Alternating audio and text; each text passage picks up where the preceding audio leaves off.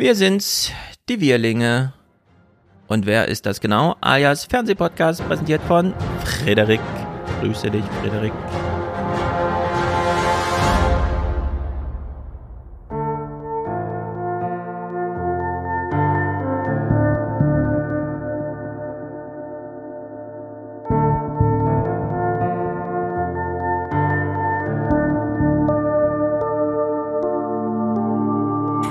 Explodierende Energiepreise und Inflation braucht es jetzt konkrete Konzepte. So ein Wahlabend im Duktus des Doppelwumms klänge dann so. F D P am Boden, krabum. C D U geknickt, zack.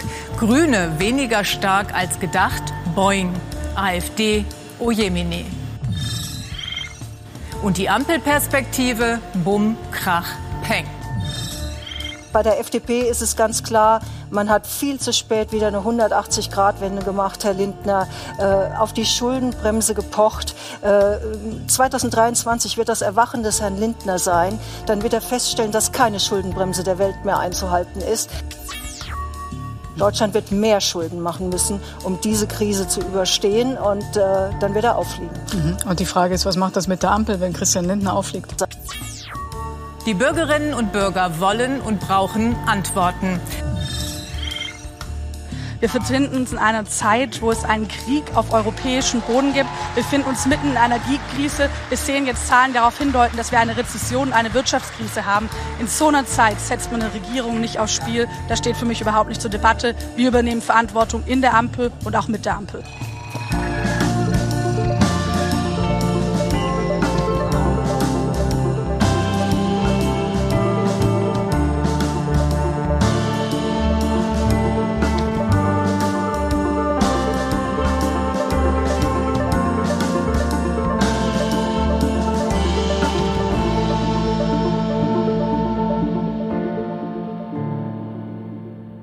So, wir sind's, wir genau, ich und Jonas. Grüße, Jonas. Hallo, guten Abend. Du bist nicht zum ersten Mal hier, wir haben dich schon mal in deiner, äh, wie nennt man's genau, postpastorischen oder post, äh, äh, warst du ein Pastor oder ein Pfarrer? Äh, beides, also je nachdem, wo man ist und wie man gelaunt ist, kann man das eine oder das andere sagen. Okay. Ähm, ich war tatsächlich Pfarrer in der evangelischen Landeskirche. Ja, sehr gut. Da kann man Pfarrer sagen, ja. Genau, und da ich im äh, letzten Corporate Therapy von zweimal den Satz benutzt habe, du kannst nicht tiefer fallen als in Gottes Hände, und bei Jung und Naiv nochmal Michel Friedmans Buch über das Fremdsein unter Wirlingen betont habe, dachte ich mir, passt ja auch in die Zeit, dass wir heute mit jemand, der zumindest noch weiß, was eine Kirche ist, auch wenn er nicht mehr dort arbeitet, dass wir da noch mal ein bisschen auf den Zeitgeist blicken, was ja hier mal heißt, konkret die Nachrichtenwoche. Wir testen heute, wie weit wir es hinbiegen können, aber du teilst wahrscheinlich meine Diagnose, dass uns hier doch irgendwas fehlt durch den Wegfall der Kirchen. Insgesamt, wir haben ja dieses Jahr fünfzig Prozent der Deutschen, weniger als fünfzig Prozent sind, fühlen sich noch einer kirchlichen Gemeinde zugehörig, sondern sind jetzt einfach Nachbarn unter Nachbarn, und damit ging irgendwas verloren, wir wissen aber noch nicht genau was.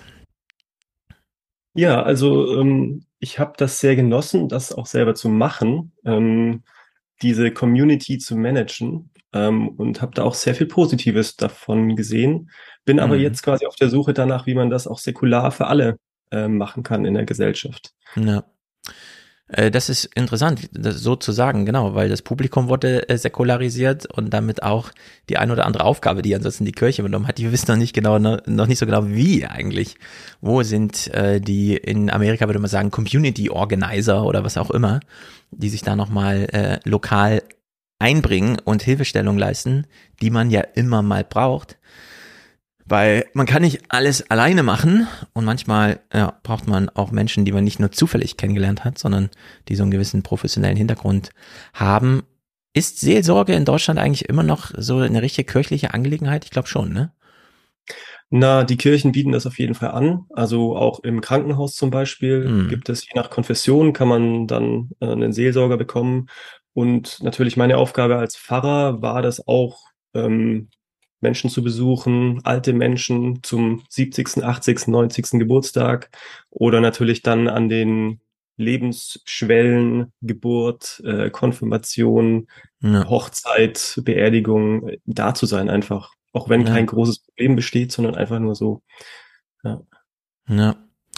Mir fällt gerade ein, als wir den Tod der Queen besprachen, hat ja die B B C eine Seelsorgerin zugeschaltet, um mit ihr mal darüber zu sprechen. Und sie meinte, und ich will nicht nochmal auf die Queen so lange eingehen, aber sie meinte, dieses öffentliche Ereignis, die Queen ist tot, war ja für viele ein Anlass, um ihre eigene Trauergeschichte nochmal mitzubringen, gerade nach dieser Corona-Zeit.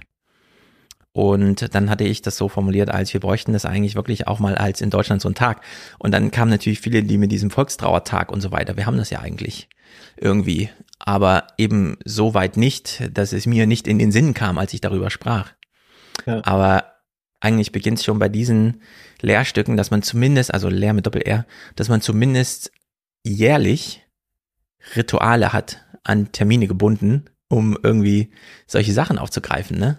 Ja. Und da geht's ja nicht nur um Todesfälle, sondern vielleicht kann man auch kollektiv Geburten oder so nochmal feiern.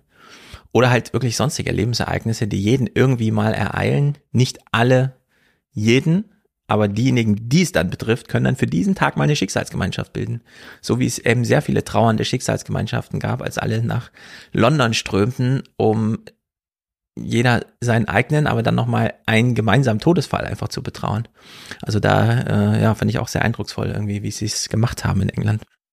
Und das ist ja vielleicht auch eine der Herausforderungen. Also das Gute an der Seelsorge ist ja quasi, dass es, man, es muss kein therapeutischer Anlass da sein, dass jemand ja. krank ist oder so, sondern einfach so, wenn man jemanden braucht, egal wie schlimm es wirklich ist, kann man da hingehen sozusagen. Und das ist jetzt, ich hatte zum Beispiel auch mit einem Bestatter gesprochen, weil ich so wegen freier Trauerredner und so auch ein bisschen äh, mich nochmal umgehört hatte. Ähm, und es ist gar nicht so einfach, das wirtschaftlich darzustellen, diese Begleitung auch auf einer persönlichen Ebene von Trauernden. Also der Bestatter hat auch gesagt, am Ende wollen die ihn alle zuquatschen ähm, und er hat, wird eben bezahlt, für, um die Bestattung zu organisieren äh, und nicht, um den Leuten zuzuhören. Aber eigentlich brauchen sie jemanden, der ihnen in der Situation semi-professionell vielleicht äh, zuhört, einfach nur. Ja. Genau, und das ist die große Klammer zu meinem neuen Lieblingsthema, also sowieso Demografie und so weiter. Wir werden alle älter und einsamer. Und jetzt habe ich ja äh, Freitag schon bei Thilo zweimal dieses Buch von Michel Friedman. Und ich will es hier auch nochmal erwähnen, weil da der, dieser Begriff der Wirlinge fällt. Also Friedman schreibt ganz impressionistisch, wie ist es in Deutschland anzukommen. Überall Stempel, Stempel, Stempel, man zittert davor, also man hat einen ganz wichtigen Termin auf dem Amt und weiß, hier wird gerade über die eigene Biografie entschieden und der Typ, der einem gegenüber sitzt, für den ist das Routine und Alltag, äh, dass da wirklich Welten aufeinander klatschen, so, ne, in diesem Moment. Und in, da baut sich dieses Gefühl auf, ich bin hier, ich bin der Fremde und das ist ein Vertreter der Wirlinge, zu denen man gehören möchte. Und selbst wenn man dann den Stempel bekommt, merkt man, ja, sie dürfen mich nicht rausschmeißen, aber zum Wir gehöre ich trotzdem nicht. Also dieses ständige Fremdsein und dieses, ja, also der Wirling ist sozusagen dieser Kontrast in diesem Buch, das eben aus dieser Perspektive Michel Friedman und Biografie und so geschrieben ist. Und jetzt habe ich die ganze Nachrichtenwoche einfach nur danach äh, geschaut, wo taucht dieses Wir auf. Wolfgang hatte ja im neunundzwanziger auch mal Ciseks, ähm, der unbekannte Dritte oder sowas. Für wen spielt man eigentlich politisches Theater und so, ne? Es ist klar, für das Publikum. Also irgendwo gibt's so ein, so eine Art Wir-Gefühl oder so einen unbekannten Dritten, der stellvertretend für, und man weiß dann nicht, also man kriegt's nicht so richtig gefasst. Und wir stellen aber heute diesen rosa Elefanten mal so mitten in den Raum und gehen die Nachrichtenclips durch und gucken einfach, was hat's mit diesen Wirlingen, dem Wir dahinter, gehören wir dazu, äh, was hat's damit auf sich? Und äh, dein Lieblingsthema, äh, du hast es mir eben schon gesagt, ist diese Unterscheidung zwischen inklusiven und exklusiven Wir. Ähm, kannst du es in einem Satz zusammenfassen, was die zentrale Unterscheidung ist? Na, äh, das exklusive Wir ähm, grenzt sich ab gegen alles, was außerhalb ist, insbesondere Menschen.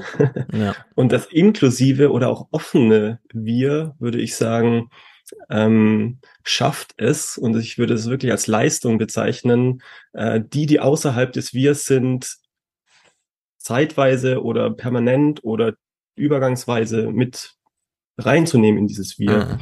Das ist irgendwie eine gute Sache. Ja, Ich habe, als ich jetzt viel Alfred Adler las im Sommer, der hat ja so eine Idee von Gemeinschaftsgefühl. Man soll seine Beziehung auf Augenhöhe gestalten, und zwar jede einzelne. Führt man nur eine oder nicht führt man eine Beziehung im Sinne von, sondern begegnet man nur einem Menschen, dem man nicht auf Augenhöhe horizontal begegnet, sondern vertikal. Beispielsweise man ist im Restaurant und da kommt der Kellner oder das Servicepersonal und man setzt sich automatisch drüber, statt einfach nur zu sehen, nee, ich bin halt hier gerade nicht auf Arbeit, aber er ist auf Arbeit, das könnte aber auch in sechs Stunden genau andersrum sein und dann bin ich jemand auf Arbeit und er kommt zu mir als Kunde und so, ne? Also, dass man da die Asymmetrie einfach nicht auflöst, sondern sagt, ach ja, ich bin jetzt Kunde König und Befehle auch ein bisschen hin und her, dann klappt das alles nicht.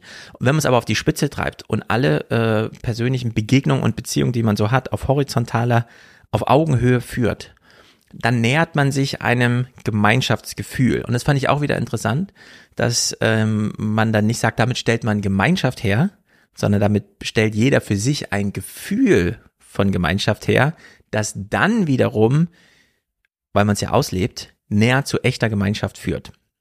Und das sind alles diese Verdrehungen, immer über Bande gespielt. Ja, also es gibt diesen unbekannten Dritten nicht, es gibt die Wirlinge nicht, niemand würde sagen, ich gehöre zum Wir, ich fühle mich überall inkludiert und so gibt es eben auch dieses Gemeinschaftsgefühl nur als Gefühl in einem selbst und nicht bei allen Menschen und trotzdem soll es eine Gemeinschaft geben.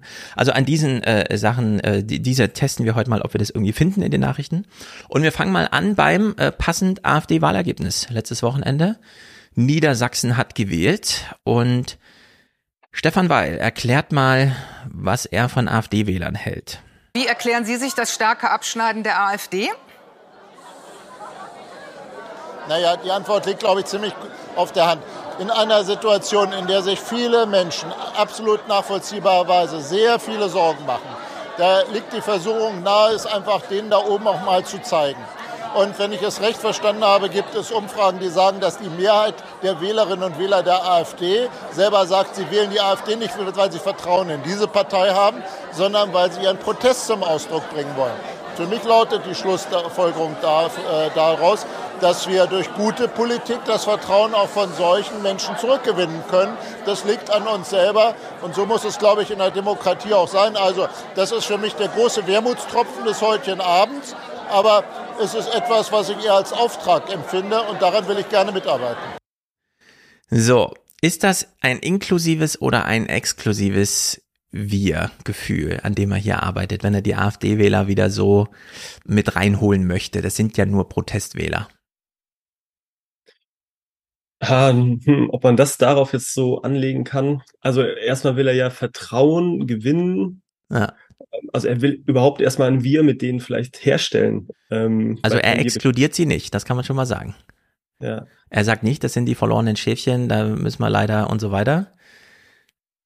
Sondern er reduziert das, dampft das Problem so ein bisschen runter auf, das sind ja nur Protestwähler, die könnten sich ja bei der nächsten Wahl schon wieder anders entscheiden. Und seine Wähler sein zum Beispiel. Das könnte man jetzt sagen, ist ein sehr versöhnliches, eine sehr versöhnliche Lesart, wie er das hier sagt. Gleichzeitig habe ich noch im Ohr gehabt, wie Michel Friedman hier in Frankfurt auf der Bühne eindeutig, und zwar fünf Tage vor dem Wahlergebnis sagt, erstens, die AfD ist die Partei des Hasses und zweitens, derjenige, der so redet wie hier Stephan Weil, also der den Wählern der AfD unterstellt, sie würden nicht, also sie würden Protest wählen und inhaltlich nicht wissen, was sie eigentlich tun, also die Ihn, äh, ihn, ihn, sie, sein Wort war, zu entlasten davon, zu wissen, was sie tun. Der begeht einen ganz großen Fehler, denn ja, Antisemitismus gibt es weltweit, aber Auschwitz war eine deutsche Idee. Und deswegen muss man gerade in Deutschland, kann man diese Entlastung, wie Stephan Weil sie hier äh, formuliert, nicht durchgehen lassen. Und das finde ich einen mega Kontrast, dass Stephan Weil hier ganz über die eigene politische Kalkulation hinaus wohlwollend an das Problem herangeht und sagt, ich versuche es jetzt mit einem inklusiven, mit einer inklusiven Wir-Semantik und sage, die Tür ist nicht verschlossen, ihr dürft wieder zu uns kommen sozusagen. Ja? Also nur weil ihr die AfD gewählt habt, seid ihr für uns nicht äh, sozusagen die Verbannten. Die Mauer zurück zum Wir ist äh, nicht zu hoch. Gleichzeitig sagt derjenige, von dem ich mir diese Wirlinge-Idee ausgebockt habe, nee, hier sind rote Grenzen. AfD-Wähler sind ähm, Wähler einer Partei des Hasses, und zwar, weil sie genau das beabsichtigen. Und wir können sie nicht entlasten. Und das finde ich schon äh, ziemlich paradox insgesamt, dass wir hier in diesem einen, in dieser Verhandlung dieses Wahlergebnis schon beide Extreme finden. Dieser politische, inklusive Versuch, es zu regeln, und äh, Friedmanns ganz exkludierender, wenn wir ein Wir formulieren, dann muss klar sein, die Leute müssen, so wie sie jetzt ganz bewusst AfD wählen, ganz bewusst in dieses Wir zurück von sich aus gehen und können nicht einfach, ja, weil die Politik ein besseres Angebot macht oder sowas, dann einfach überzeugt werden, sondern sie müssen aus eigener Kraft sich sozusagen von der Partei des Hasses entfernen. Und da sieht man schon, uiuiui, wir haben es hier mit einer großen Aufgabe zu tun, wenn wir diese dieses Gemeinschaftsgefühl, dieses Wir oder wie auch immer dann mal finden wollen. Und das ist ja das Ziel, um es dann auch wirklich mal so zu leben. Zweiter Wortspender ist hier Johannes Vogel ähm, von der AfD. Äh, von der F D P, sorry, selber die Verwechslung gemacht. Die Lösung kann aber in meinen Augen nur sein, dass wir uns generell die Frage stellen, was macht denn Populisten stark? Und natürlich machen Krisenzeiten Populisten stark. Ganz konkret äh, ist das ja auch eine Partei, die das Geschäft Wladimir Putins betreibt. Und ich glaube, äh, da äh, gilt generell, so, umso besser diese Regierung das Land durch die Krise führt und Wladimir Putin in seinem Energiekrieg gegen Europa auch die Stirn bietet, umso weniger Nährboden gibt's auch für die Populisten. Da müssen wir einfach gute Arbeit machen. Und wenn das Land dann durch die Krise geführt worden ist, werden die Populisten ihr Geschäft, was ja nicht auf Lösungen baut, sondern nur Ängste groß machen will, Probleme groß machen will, auch weniger stark betreiben können. Da bin ich fest von überzeugt. Ja, auch er geht die Richtung, das ist Protestwählerei. Und wir können es durch unsere bessere Arbeit können wir dazu führen, dass diejenigen sich dann umentscheiden. Also auch er sieht hier nicht viel Verantwortung bei den ähm, AfD-Wählern, denn er hat sie, so wie Stephan Weil, auch entlastet. Die Lage ist schlimm, und wenn jemand ein Angebot macht, Protest zu wählen, wird das angenommen, ist halt so. Nee, äh, hier wird nicht äh, angenommen oder akzeptiert, dass AfD-Wähler vielleicht doch flächendeckend aus Überzeugung einfach AfD wählen, und damit haben wir ein echtes Problem, weil wir dann nicht genau wissen, was ist denn jetzt die richtige Lösung. Also wir, es ist ja wirklich ein großer Unterschied, wie Michel Friedman das sieht und wie die beiden das sehen aus der Praxis. Ja, und die große Gefährdung ist ja quasi, wenn man jetzt, was Stephan Weil gesagt hat, Vertrauen herstellen möchte, wieder zu, zu diesen, die sich in diesem stark äh, exkludierenden Wir befinden, dass man sich dann schneller, als man sich versieht, auf deren Seite, in deren Wir auch wiederfindet. Ähm, was man auch bei Merz oder so zum Beispiel sieht, wenn er äh, mit seinen, was war's nochmal, diese Aussage jetzt vor kurzem, äh, wo man dann ja, herzlich eingeladen wird, wieder in dieses Wir rein, genau, Asyltouristen äh, reinzukommen, so dass man dieses, was einen auch vielleicht unterscheidet von der AfD oder so, ähm, verliert. Ja. Genau. Und dann ist man plötzlich dabei. Ganz genau. Ähm, es stellt sich hier wirklich die Frage, wer ist rechenschaftspflichtig? Muss die Politik, also die derzeit regierende, sich demokratisch verstehende Politik, ist sie dafür verantwortlich, dass es AfD-Wähler gibt? Also muss sie an ihrem eigenen Handeln und so weiter an die anderen überzeugen? Oder müssen wir eine Rechenschaftspflicht den AfD-Wählern auferlegen, dass wir ihnen nämlich wirklich sagen, hör mal, du hast jetzt AfD gewählt, kannst du es mir mal erklären? Weil das hat nämlich ein paar Konsequenzen. Wenn das zu viele Leute machen, wird ja Auschwitz eröffnet oder wie auch immer. Man kann es ja dann äh, so weit treiben wie Michel Friedman, ähm, eben ja, mit diesem Satz, es ist geschehen, es kann wieder geschehen. Äh, ausgeschlossen ist hier gar nichts historisch. Äh, ja, die, diese Frage, wer muss hier was erklären? Und wenn man diese Grenzüberschreitung mal macht, jetzt haben wir zwei Politiker aus dem demokratischen Lager gehört, jetzt hören wir mal so eine AfD-Wortspende. Und da hört man, wie gefährlich es ist, denn die haben ja eben auch ihren eigenen Wir-Begriff. fünfzigtausend Wähler hat die C D U allein an die AfD verloren, die ihr Ergebnis in Hannover fast verdoppelt. Anders als die Linkspartei profitiert sie von den Ängsten der Menschen vor den Folgen des Krieges. Insgesamt äh, haben wir auch gesehen, dass wir äh, jetzt natürlich äh, diese Wähler, die wir gewonnen haben, eben nicht nur aus dem Protestlager gewonnen haben, sondern dass wir mit Überzeugung aus F D P und C D U äh, Wähler zu uns rübergezogen haben, dass wir die natürlich als Stammwähler gewinnen wollen. So, die AfD behauptet also von sich, wir formulieren hier das neue Wir und wollen das so attraktiv machen, dass es wenn sie Stammwähler sind und damit ähm, sozusagen der Kreis erstmal, also dass es ein Fundament findet und wir das dann vergrößern, weil überzeugte Wähler überzeugen andere Wähler, das kennt man ja aus Wahlkämpfen, wie sie heute gemacht werden, im persönlichen Gespräch, dass das neue Wir, das alte Wir überflügelt. Da kann man also nicht mehr, wenn man sowas hört, ja, wie selbstverständlich er das hier formuliert, das sind ähm, Wähler, die uns aus Überzeugung wählen und wir formulieren hier ein Wir, dann kann man, äh, also das passt dann nicht zu Stephan Weils und Johannes Vogels Ansicht. Wir sind das eigentliche Wir und die sind einfach nur von diesem Wir abgedriftet, sehen aber eigentlich, dass wir das echte Wir sind, also die torpedieren mit ihrer Proteststimme unser Wir. Und wenn man dann nicht sieht, dass die schon längst ein eigenes Wir gründen, dann wird's gefährlich. Und ich würde jetzt nicht sagen, dass wir hier diese AfD-Stimme ähm, zum Opfer fallen müssen. Also es ist natürlich, er hat einen Wunsch formuliert. Ja, er möchte aus diesen Protest, Protestwählern Stammwähler machen. Er hängt sehr davon ab, dass es Proteststimmung gibt. Und dazu gehört die ökonomischen Grundlagen und der Krieg und so, wie wir es haben. Aber ja, hier stehen sich zwei Wirs gegenüber. Man kann nicht einfach sagen, wir sind das eigentliche Wir und da drüben, das sind dann die Protestwähler. Und das äh, runtergebrochen, ich habe es ja äh, bei Thilo auch gesagt, äh, mein Lösungsweg für all das wäre, wir stärken die Kommunalpolitik.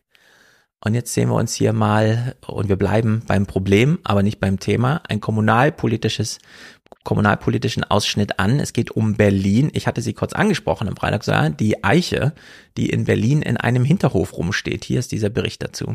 Hier also soll der Neubau entstehen. Zehn Wohnungen, sechs Stellplätze in der Tiefgarage. Wer baut, muss auf Höhe und Abstand achten, nicht auf alte Bäume. Für die muss der Investor lediglich zahlen. So laut Bezirk.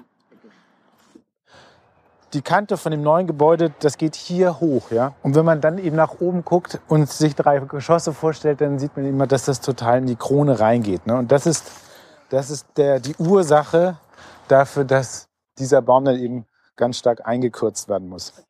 Eingekürzt, nicht gefällt. Ein Rumpf soll bleiben als Biotop für ein paar Tiere. zehn, zwanzig Jahre hält er dann vielleicht noch durch.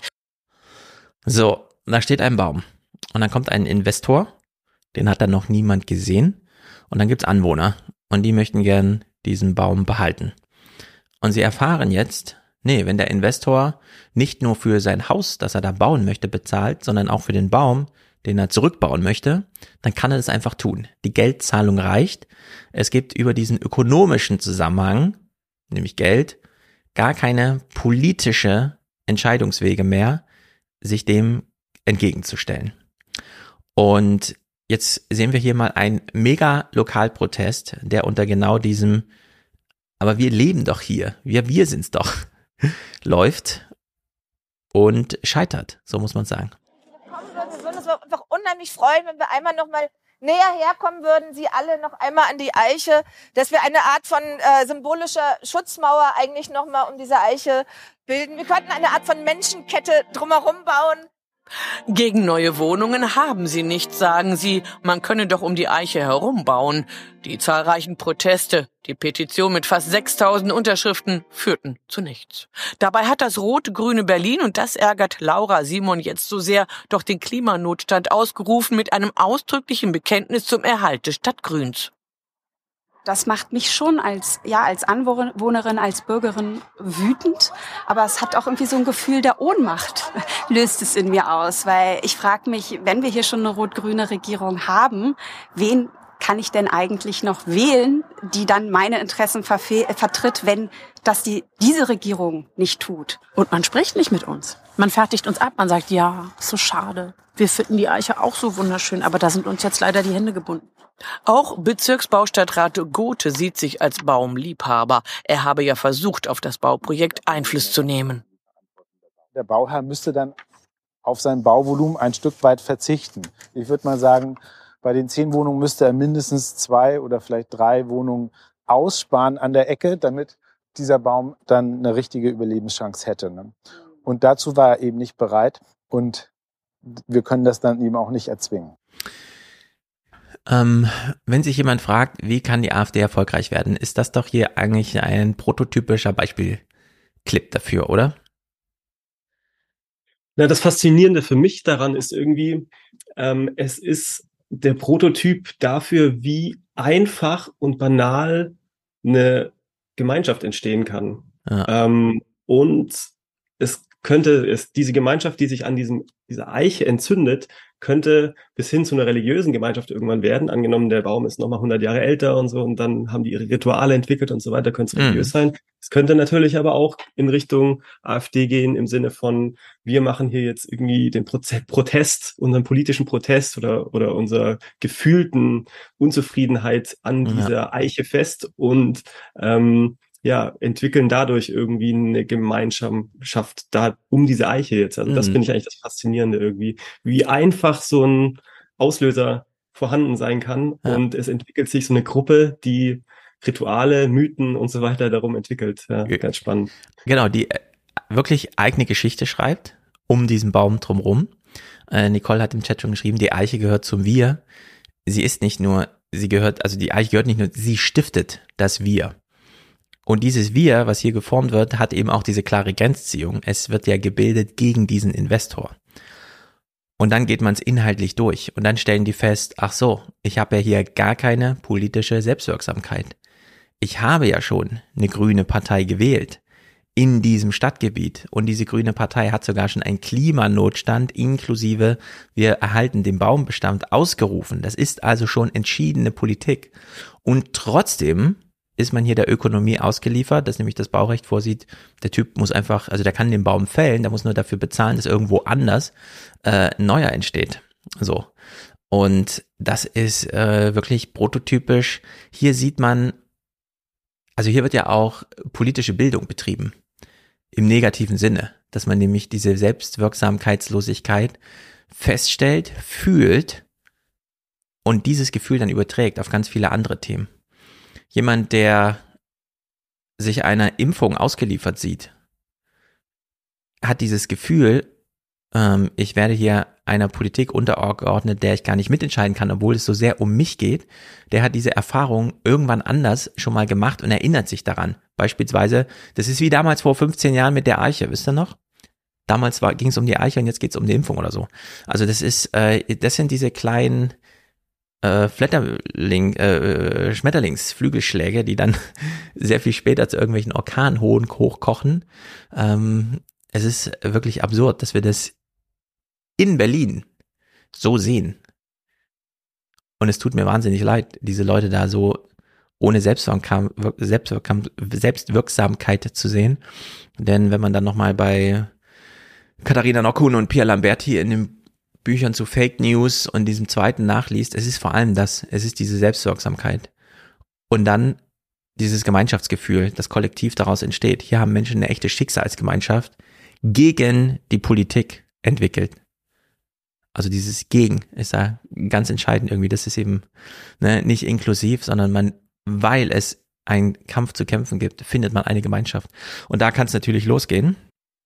Und äh, da ist es besonders, ähm, wie soll man sagen, im Sinne des Gesprächs bei Thilo, hier geht es jetzt besonders soziologisch zu, weil wir jetzt wiederum das Thema wechseln, aber beim Problem bleiben. Beim Iran, wo ist hier das Wir? Das Problem damals oder in den letzten Jahren war, dass die Mittelschicht nicht wirklich mitgemacht hat. Und jetzt sehen wir eine Schichten, einen schichtenübergreifenden Aufstand, der deswegen eine absolut neue Qualität hat und dieser, in dieser Qualität auch eine veritable Gefahr für das Regime darstellt. Wie ist denn der Rückhalt für das Regime? Also selbst wenn das jetzt schichtenübergreifend ist, aber ist es die Mehrheit?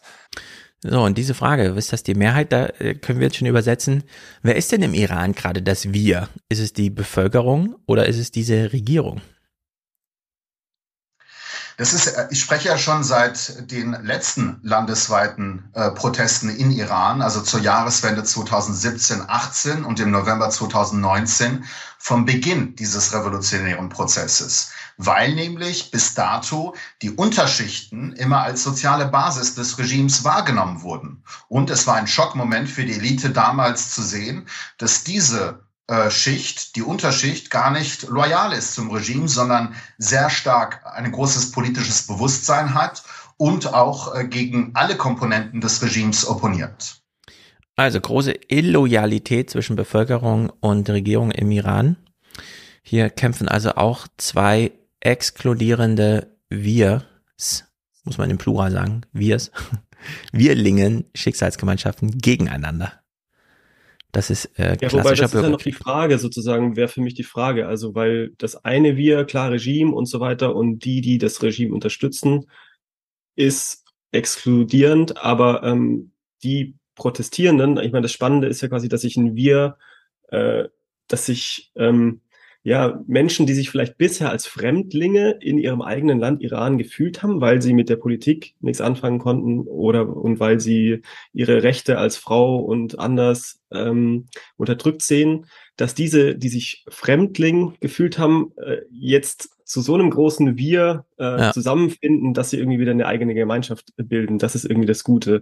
Ähm, und das ist ja auch das Spannende. Und aus diese, und das, das kann man ja jetzt noch nicht absehen äh, an so einem noch Anfangspunkt, oder es ist kein Anfangspunkt, mhm. aber es ist an der Entwicklung noch relativ früh, in welche Richtung sich diese Gemeinschaft entwickelt, ja. sozusagen.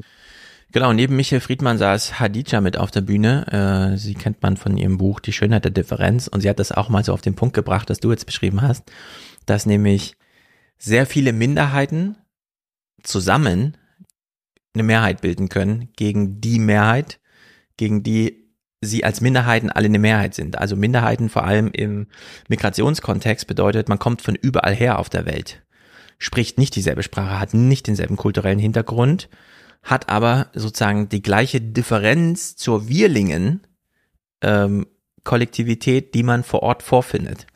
Also bildet man eine Schicksalsgemeinschaft nicht aufgrund der eigenen Qualität, sondern nur auf der Differenz zu den Qualitäten der einen anderen Mehrheit. Und das ist super interessant, sowas auf einer Bühne zu sagen, insbesondere in Frankfurt. Denn ja, Frankfurt ist eine Stadt in Deutschland und hier leben mehrheitlich Deutsche. Aber wenn man sich die Migrationshintergründe anschaut, sieht man, mehr als fünfzig Prozent der Menschen, die in Frankfurt wohnen, haben einen Migrationshintergrund. Zusammengenommen sind sie also gegen die deutschen Wirlinge in einer Mehrheit, aber eben nur in dieser Differenz, nicht untereinander. Weil da bilden sie jeder für sich eine Minderheit, die ähm, und Minderheit, die Definition findet man eben nur in Abgrenzungen, ja, welche kulturellen äh, Ausprägungen sind es denn? Und dann ist jeder für sich eine kleine Gruppe, aber im Vergleich äh, und dann als Gemeinschaft gegen die Wirlinge ist man eine große. Und diese Art der ähm, Verbindung und Definition von viel Unterschiedlichem als einheitlich gegen das eine große andere. Das findet man jetzt so im Iran auch. Also diese totale Schicksalsvergemeinschaftung gegen das Regime. Wir sehen auch viele junge Menschen auf den Straßen. Welche Rolle spielt dann dabei, wenn es zu einem Regimewechsel auch kommen soll, dass das Land insgesamt eine sehr junge Bevölkerung hat? Ja, wir sehen eine eklatante Kluft zwischen einer überwiegend jungen Bevölkerung und einer Herrscherkaste von alten, greisen Männern. Und äh, diese beiden Seiten haben kaum gemeinsame Nenner, sei es politisch, wirtschaftlicher oder auch soziokultureller Natur. Und äh, Sie haben recht, an vorderster Front sind die Frauen und auch die äh, jungen Menschen, äh, die äh, nebst den Studenten überproportional auch an Arbeitslosigkeit leiden. Äh, aber diese junge Generation, die an vorderster Front dabei ist, zeigt unheimliche Hartnäckigkeit, aber natürlich auch die Brutalität des Regimes ist nicht zu unterschätzen. Ja, und dann stößt die neue Kraft der, wie soll man sagen, themenübergreifenden Schicksalsvergemeinschaftung auf die Brutalität der Wirlinge, weil die behaupten ja immer noch, die Wirlinge zu sein, und sozusagen stellvertretend ist ja auch die Aufgabe der Politik, repräsentieren, und zwar das Ganze. Äh, ja, die können es dann nur noch gewaltsam durchboxen, und das haben wir ja gesehen im Krieg im äh, in in der Ukraine. Wenn man von Politik, also Drohmacht, umstellt auf Krieg, echter Gewalt, dann sind die Ressourcen ganz schnell weg. Also dann zählt man einfach die Panzer durch, die man hat, und dann äh, muss man jede Woche eine neue Inventur machen, und irgendwann sieht man, okay, jetzt haben wir nichts mehr da, mit dem wir da unseren Anspruch durchpowern können. Aber vielleicht noch eine demografische Frage, Stefan. Also ähm, ich weiß jetzt nicht, wie es im Iran ist, aber in Deutschland würde ich ja sagen, ist dieses, diese Wirlinge, die sich als Deutsch, dieses deutsche Wir sozusagen ähm, ja am, auch demografisch am Zurückgehen sozusagen, und da das schürt, das bewirkt ja auch, dass man Ängste hat, dass die anderen plötzlich mehr werden, die anderen, die Fremdlinge ja. sozusagen plötzlich mehr werden. Äh, im Iran habe ich jetzt das Gefühl, ähm, dort ist es, ähm, diese Wirlinge sind mehr Regime und Regimetreue sozusagen ja. und Das andere ist mehr die jüngere Generation vielleicht, die demografisch gerade erstarkt auch. Vielleicht die anderen sterben vielleicht auch weg. Das ist jetzt eine Vermutung. Also ja. Hast du da Zahlen oder so? Absolut. Ähm, also wir kennen aus dem Iran die Zahlen, dass es früher sieben Kinder pro Frau waren und also arabisches Land. Relativ typisch für die Zeit, sagen wir mal, vor sechzig, siebzig Jahren. Und jetzt ist man aber auch bei weniger als zwei oder so ungefähr zwei angekommen. Und hier greifen jetzt zwei demografische Faktoren, nämlich Geschlecht und Generation. Es sind die Frauen und es sind die Jungen. Und dann die Solidarität einer Mittelschicht, um die gekämpft wird. Das kennt man auch in Deutschland. Fridays for Future, sie wussten ja, sie sind zu wenige. Also gab es diese Versuche, die Leichstimme der Oma und so weiter. Wir erweitern das Wir über diejenigen, die wir, obwohl sie demografisch nicht in unsere Schicksalsgemeinschaft gehören, die wir trotzdem überzeugen können. So wie wir es auch bei Stephan Weil gehört haben, die gehören ja gar nicht in unser Wir, weil sie anders gewählt haben, aber wir öffnen die Tür, wir entlasten sie sozusagen von ihrer demografischen Voreinstellung, die sie nun mal mitbringen, von ihrem Default-Zustand und sagen, du bist zwar beispielsweise männlich und alt, aber schlag dich doch trotzdem auf unsere Seite. Und das ist ja genau der Kampf, der gerade abläuft. Wo sind hier noch die Mehrheiten? Wer ist das größere, überzeugendere, in dem Sinne auch ähm, übermächtige Wir im Iran? Ist es, und dann kommt ja auch noch Gewaltmonopol und sowas dazu, diese religiös fundierte Regierung, oder ist es die Bevölkerung? Und während es nur die Studentinnen, also nur die Frauen, nur die jungen Frauen würden halt nicht reichen dafür. Und jetzt macht man hier die Erfahrung, ja, man muss dieses Wir entsprechend ausbauen. Und sei es darum, oder sei das der Erfolg, dass man halt wirklich das Leid der kleinen Wirlinge sieht. Todesfälle, das war ja jetzt auch wieder ein Anlass, war ja ein Todesfall im Iran, der dann zu Solidarisierung und dieser Grenzverschiebung führt. Also im Iran wird äh, sozusagen auf die Spitze getrieben, was wir überall als kulturelle Auseinandersetzung sehen. Und da würde ich sagen, in Europa und in Deutschland ist es vor allem diese Fridays for Future Angelegenheit, dass diejenigen, die den Kampf führen möchten, wissen, wir sind zu wenige. Wir müssen unser Wir ausbauen. Wir brauchen ein inkludierendes Wir, aber nur weil wir uns von einer Riege ganz klar abschotten. Und das ist, sind die großen Konzerne und die Politik, die ihr eigenes entschiedenes Völkerrecht einfach nicht einhalten möchte. Also ganz interessante Versuche, diesen inklusiven Weg zu gehen, aber trotzdem wir und die anderen klar zu markieren. In Amerika, wir bleiben beim Problem, aber wechseln wieder das Thema, hören wir hier folgende Zahlen. Essensausgaben bekommen ja normalerweise nur abgepacktes Essen gespendet, Konserven, solche Dinge. Es gibt nur selten gute Proteine, wie etwa mageres rotes Fleisch. Wenn wir also wild spenden, ist das immer sehr willkommen. Essensausgabe in Erie, die Autoschlange schier endlos. Hier bekommen Bedürftige regelmäßig Toastbrot, Milch, Eier, Äpfel und das gespendete Wildfleisch. Mehr als zwei Millionen Menschen in Pennsylvania gelten als hungergefährdet, können sich den Einkauf im Supermarkt nicht mehr leisten. So, wir gucken diesen Clip nochmal, weil vor allem jetzt, wo wir wissen, worum es geht, der Anfang so interessant ist. Also eine Tafel in Pennsylvania versorgt Menschen. Üblicherweise wird ja die Versorgung von Menschen mit Essen nach marktwirtschaftlichen Regeln geleistet. Es gibt also einen Anbieter, der versucht, den möglichst ho- höchsten Preis für seine Nahrungsmittel rauszuschlagen und der Bevölkerung das zu verkaufen. Und hier läuft die Essensversorgung so, dass äh, das W D R A R D-Team einen Jäger aufsucht, der also im Wald Rotwild jagt. Hinter ihm in der Garage oder was das auch immer ist, liegen die toten Rehe auf dem Boden, die er der Tafel spendet.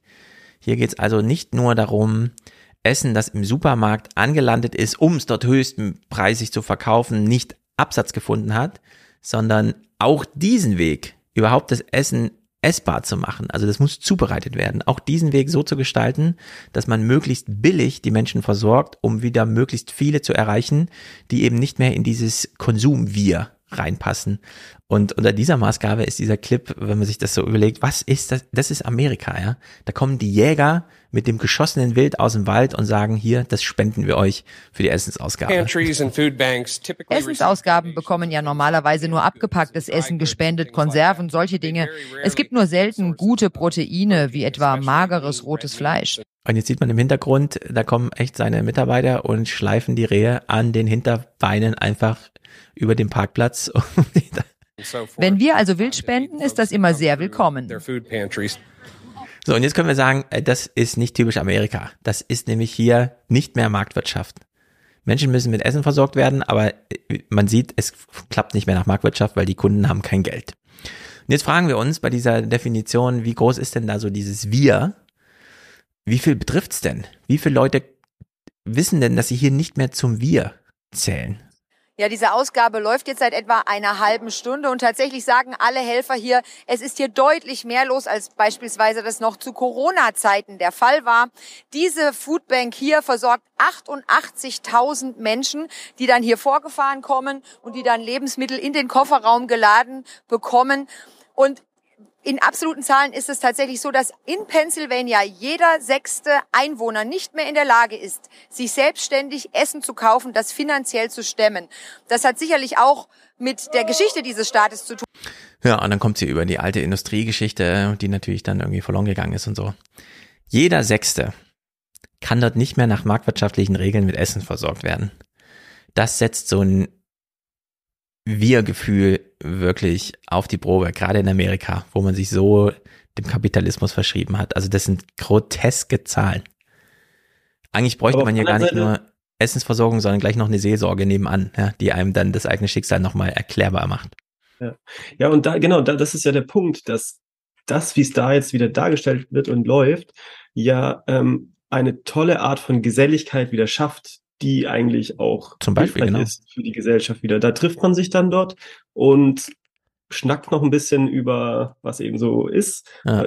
Begegnet noch Menschen von Angesicht zu Angesicht ja. sozusagen ähm, und hilft noch ein bisschen. Da kann wirklich jeder vielleicht mithelfen und sowas. Also von daher, das ist ja eigentlich das, was Gesellschaft eigentlich auch braucht. Auch wenn es natürlich die Dimension, dass die Not eben so groß ist, dass man es braucht, natürlich tragisch ist. Aber erstmal, was es erzeugt, ist eigentlich eine Art von Begegnung, die man ja braucht. Ja. Mhm. Ich meine, der Mensch ist ja so geschnitzt, dass er eigentlich nicht gerne diese Art von Hilfe annehmen möchte. So, das macht ja diese Art von Schicksalsgemeinschaftung oder Schicksalsvergemeinschaftung, dass man eben da ist und auch wirklich mit den anderen schnackt, wie du sagst. Äh, eigentlich möchte man ja schnell hin und wieder weg, dass einen da auch keiner sieht und so. Und das erfordert, also das macht ja diese Art von Schicksalsgemeinschaft sehr schwierig, es sei denn, und das ist so ein bisschen, das frage ich mich auch in Deutschland, wo ist der Kipppunkt, wenn man feststellt, nee, es sind so viele betroffen, es, man kann nicht mir einfach die Schuld geben, sonst müsste man ja jeden Sechsten hier zum Loser erklären. Und das, also dann kann man aber wirklich sagen, nee, dann schließen wir uns jeder Sechste zusammen und sagen, wir sind nicht die Loser, die Gesellschaft funktioniert einfach nicht. Und wir können das dann auch, unter, also die Argumente sind dann wahrscheinlich nicht allzu weit zu suchen. Also hier wird es auch, äh, auch bedrohlich. Für eine, für eine Regierung. Wir müssen da mal gar nicht in den Iran oder so schauen. Hier bestehen auch Probleme und Schicksalsvergemeinschaftungen. Der Beginn von Gerede, das eben dazu führt, dass man hier wirklich sich auch mal über die ähm, politischen Fehlspezifikationen so unterhält, dass man sagt, nee, die Gesellschaft funktioniert nicht, wenn ein Sechstel der Menschen ähm, so krass Hunger leidet, dass man das nicht mehr nach Marktwirtschaft organisieren kann, sie mit Essen zu versorgen. Ja, ja, und am Ende sind aber auch solche äh, Möglichkeiten der Zusammenkunft wieder Möglichkeiten auch für, für politische Anliegen irgendwie zu mobilisieren. Das haben wir ja bei Amazon gesehen, als mhm. da diese Gewerkschaften entstanden sind. Die haben ja auch gesagt, ähm, die, das Management weiß gar nicht, was hier unten los ist. Wir treffen uns in unseren Communities zum Brotbacken und zum Austauschen und so weiter. Wir kennen uns gegenseitig und deshalb können wir auch äh, gemeinsam politisch wirksam werden als Gewerkschaften oder überhaupt ja. für unsere Arbeitnehmerrechte und sowas. Äh, also das hat auf jeden Fall auch wieder Potenzial auf der anderen Seite. Genau, wenn man jeder Sechsten hat, das ist ja wie bei diesem Fall von Amazon, den du angesprochen hast, da ähm, bot sich eben dieser eine Gewerkschafter, der es am Ende durchgeprügelt hat. der ja wirklich wie so ein Rapper rüberkam. Dem hätte man das ja nicht zugetraut, wenn man ihn einfach nur gesehen hat. Und er hat ja auch so geredet und trotzdem war das dann am Ende so erfolgreich. Also wenn jeder Sechste betroffen ist, wird unter den, also wird innerhalb dieser etwas kleineren äh, Gruppe schon jemand sein, der es am Ende vielleicht dann auch politisch mal regelt, weil er einfach ein guter Showstar ist. Ich erinnere mich noch, äh, dass die Amerikaner damals, als Obama antrat, auch jemanden auf der Debattenbühne haben, der einfach nur die Miete ist zu hoch äh, Partei vertreten hat, so als Einzelkämpferperson. Der Typ kam dann mit Glatze und weißem Bart und hatte einfach die Mega-Show abgezogen auf der Bühne. Äh, so dass das wirklich auf YouTube Millionen Menschen gesehen haben, dass man auch einfach mal äh, mit entsprechendem Unterhaltungswert darüber reden kann, dass die Miete zu hoch ist. Und das macht mich nicht zum Loser, das zu sagen, sondern die Miete ist einfach zu hoch. Ich bin ein cooler Typ, aber meine Miete ist zu hoch. Ja, ich bin zwar ein cooler Typ und kann mir trotzdem die Miete nicht leisten. Und da wird's dann immer heikel, äh, hat man ja bei Trump auch gesehen, wenn die Show der Loser oder diejenigen, die von sich den Anspruch erheben, die Loser zu vertreten, wenn die sich nicht mehr dafür schämen, das zu machen, sondern sagen, meine Show überzeugt trotzdem. Und dann hat man plötzlich äh, eine Schicksalsvergemeinschaftung aus äh, der Trump-Base. Ähm, ja, und was das für Leute sind, hat uns ja Markus Lanz und so in seinen Reportagen gezeigt. Ja? Das sind dann Leute, die einfach wirklich diesen Molotow-Cocktail mal werfen wollen, weil sie auch nicht akzeptieren, einfach als Loser abgestempelt zu werden. Und die beanspruchen dann, dass wir für sich und wählen sich einen Präsidenten. So wie Simmel damals drüber schrieb, dass sich natürlich die Bettler in Paris einen König wählen. Das ist dann zwar nur der König der Bettler, aber es ist halt trotzdem ein König. Ingo moderiert hier mal zu ähnlichem Thema in Deutschland. Die steigenden Preise, etwa für Lebensmittel oder für Sprit, die führen dazu, dass hierzulande plötzlich Menschen mit dem Rücken zur Wand stehen, die sich ihrem Selbstverständnis nach nie als bedürftig bezeichnet hätten. Die zum Beispiel ihr Leben lang gearbeitet haben, sich immer selbst versorgen konnten und nie auf Zuwendungen angewiesen waren. Und die nun im hohen Alter genau darauf zurückgreifen müssen, etwa bei der örtlichen Tafel. Die Tafel, das ist also wie in Pennsylvania, wir haben sie hier auch. Und jetzt wird uns hier in einem Bericht eine Frau gezeigt und wir überlegen mal, ist das jetzt anschlussfähig? Also können wir uns mit dieser Frau solidarisieren, haben wir Sympathien oder würden wir sie weiter als dieses, oh, sie hat es nicht geschafft, sie gehört nicht zum Wir und so weiter abstempeln? Das ist nämlich immer schwerer, umso mehr Aufklärung wir bekommen, wer denn da zur Tafel geht. Ich muss ehrlich sagen, am Anfang habe ich schon mir gedacht, ja, nächste Woche gehst du, nächste Woche gehst du. Also es ist mir sehr schwer gefallen, dahin zu gehen. Da muss ich ganz ehrlich sagen, das Charme-Gefühl war sehr stark. Sieben Kinder hat sie fast allein großgezogen. Eine Lebensleistung, die sich aber kaum in ihrer Rente zeigt. achthundert Euro bekommt sie. Nach Abzug der Miete bleibt ihr kaum noch Geld zum Leben. Dass gerade alles teurer wird, verschlimmert ihre Situation. Sieben Kinder hat sie dieser demografisch angeschlagenen Gesellschaft zur Verfügung gestellt. Und wir geben ihr dafür monatlich für jedes Kind hundert Euro. Das wäre in einer demokratisch, äh, demografisch aufgeklärten Gesellschaft unmöglich. Mit so viel Disrespekt kann man gar nicht mit Menschen umgehen und das gleichzeitig noch gute Gesellschaft nennen. Aber es ist Realität in Deutschland und das finde ich grotesk. Das ist wirklich äh, besorgniserregend und skandalös. Äh, also ich meine, sieben Kinder, ja, das sind ja, das ist ja, ähm, sie gleicht ja sozusagen die demografische Misere von vier anderen Frauen aus, sozusagen. In Eigenleistung, alleinerziehend teilweise. Also das ist wirklich bescheuert und zu diesem Themenkomplex verkoppelt hier mal das Heute-Journal Meldung zum deutschen Hartz vier mit äh, nach Kurznachrichten auf, zur ganzen Welt. Der Bundestag hat in erster Lesung über die Reformen zum neuen Bürgergeld und zum Wohngeld beraten. Letzteres war weitgehend unstrittig. Über das Bürgergeld aber lieferten sich Regierung und Opposition einen heftigen Schlagabtausch. Die Union kritisierte vor allem die abgemilderten Sanktionsmöglichkeiten. Die Linke... Also die Union kritisiert abgemilderte Sanktionsmöglichkeiten. Diese Sanktionsmöglichkeiten, also diese Sanktionen, die hier in Rede stehen, sind ja eigentlich auch eine Wir-Definition. Ihr gehört hier nicht dazu, außer ihr zeigt Leistung und wir sagen euch welche. Das ist ja diese Art der Sanktionierung, die da stattfindet. Und da kann man mal sehen, die C D U ist keine soziale Partei, auch wenn sie beispielsweise mit der C S U das S sogar im Namen trägt. Ja. Mahnte, Betroffene blieben so arm wie zuvor. Das Bürgergeld soll ab Januar Hartz vier ersetzen und sieht eine Erhöhung der Regelsätze um monatlich dreiundfünfzig Euro vor. Es ist so eine Sache mit den ganz großen Zahlen in den Nachrichten. Je größer sie sind, desto schwerer fällt es, sie als Summe vieler einzelner Schicksale zu begreifen. Dabei geht es ja genau darum, viele einzelne Schicksale. achthundertachtundzwanzig Millionen Menschen müssen weltweit hungern. Ja. So, achthundertachtundzwanzig Millionen von acht Milliarden sind also zehn Prozent. In Pennsylvania war es jeder Sechste. Wir haben in Deutschland Mütter mit sieben Kindern, die zur Tafel gehen, weil ihre Miete, äh, ihre Rente da nicht reicht. Und die C D U möchte gerne weiterhin Sanktionen, um die hier, und dann ist ja die Frage, zehn Prozent Hungernden auf der Welt nochmal dazu für zu bestrafen, dass sie es nicht ins Wir geschafft haben, nicht zu den Wirlingen zu gehören, oder die deutschen Hartz-vier-Empfänger da nochmal zu drangsalieren, weil sie es nicht geschafft haben, in dieser freien Wirtschaft erfolgreich zu sein, obwohl doch das so einfach ist und so. Äh, scheint mir eine echte mega Herausforderung zu sein. Vielleicht brauchen wir Mediatoren nicht nur auf organisationaler, sondern auch politischer Ebene, die einfach mal äh, uns wieder versöhnen mit der Bundespolitik. Und ihre Opposition. Ja. Ja, aber ich meine, das Interessante ist ja quasi diese zwei Ebenen, die er jetzt auch gerade unterschieden hat. Einmal quasi, dass das viele Einzelschicksale sind sozusagen, ja, und andererseits ist es eine große Masse sozusagen. Und ähm, ich glaube, das, äh, wenn ich es richtig verstanden habe, das, was du von Michel Friedman hier ja eingebracht hast mit den Wirlingen, sind die Wirlinge ja immer die, die quasi Macht, äh, sozusagen über Macht verfügen in der Gesellschaft. Ja. Sagen, kann man so sagen vielleicht.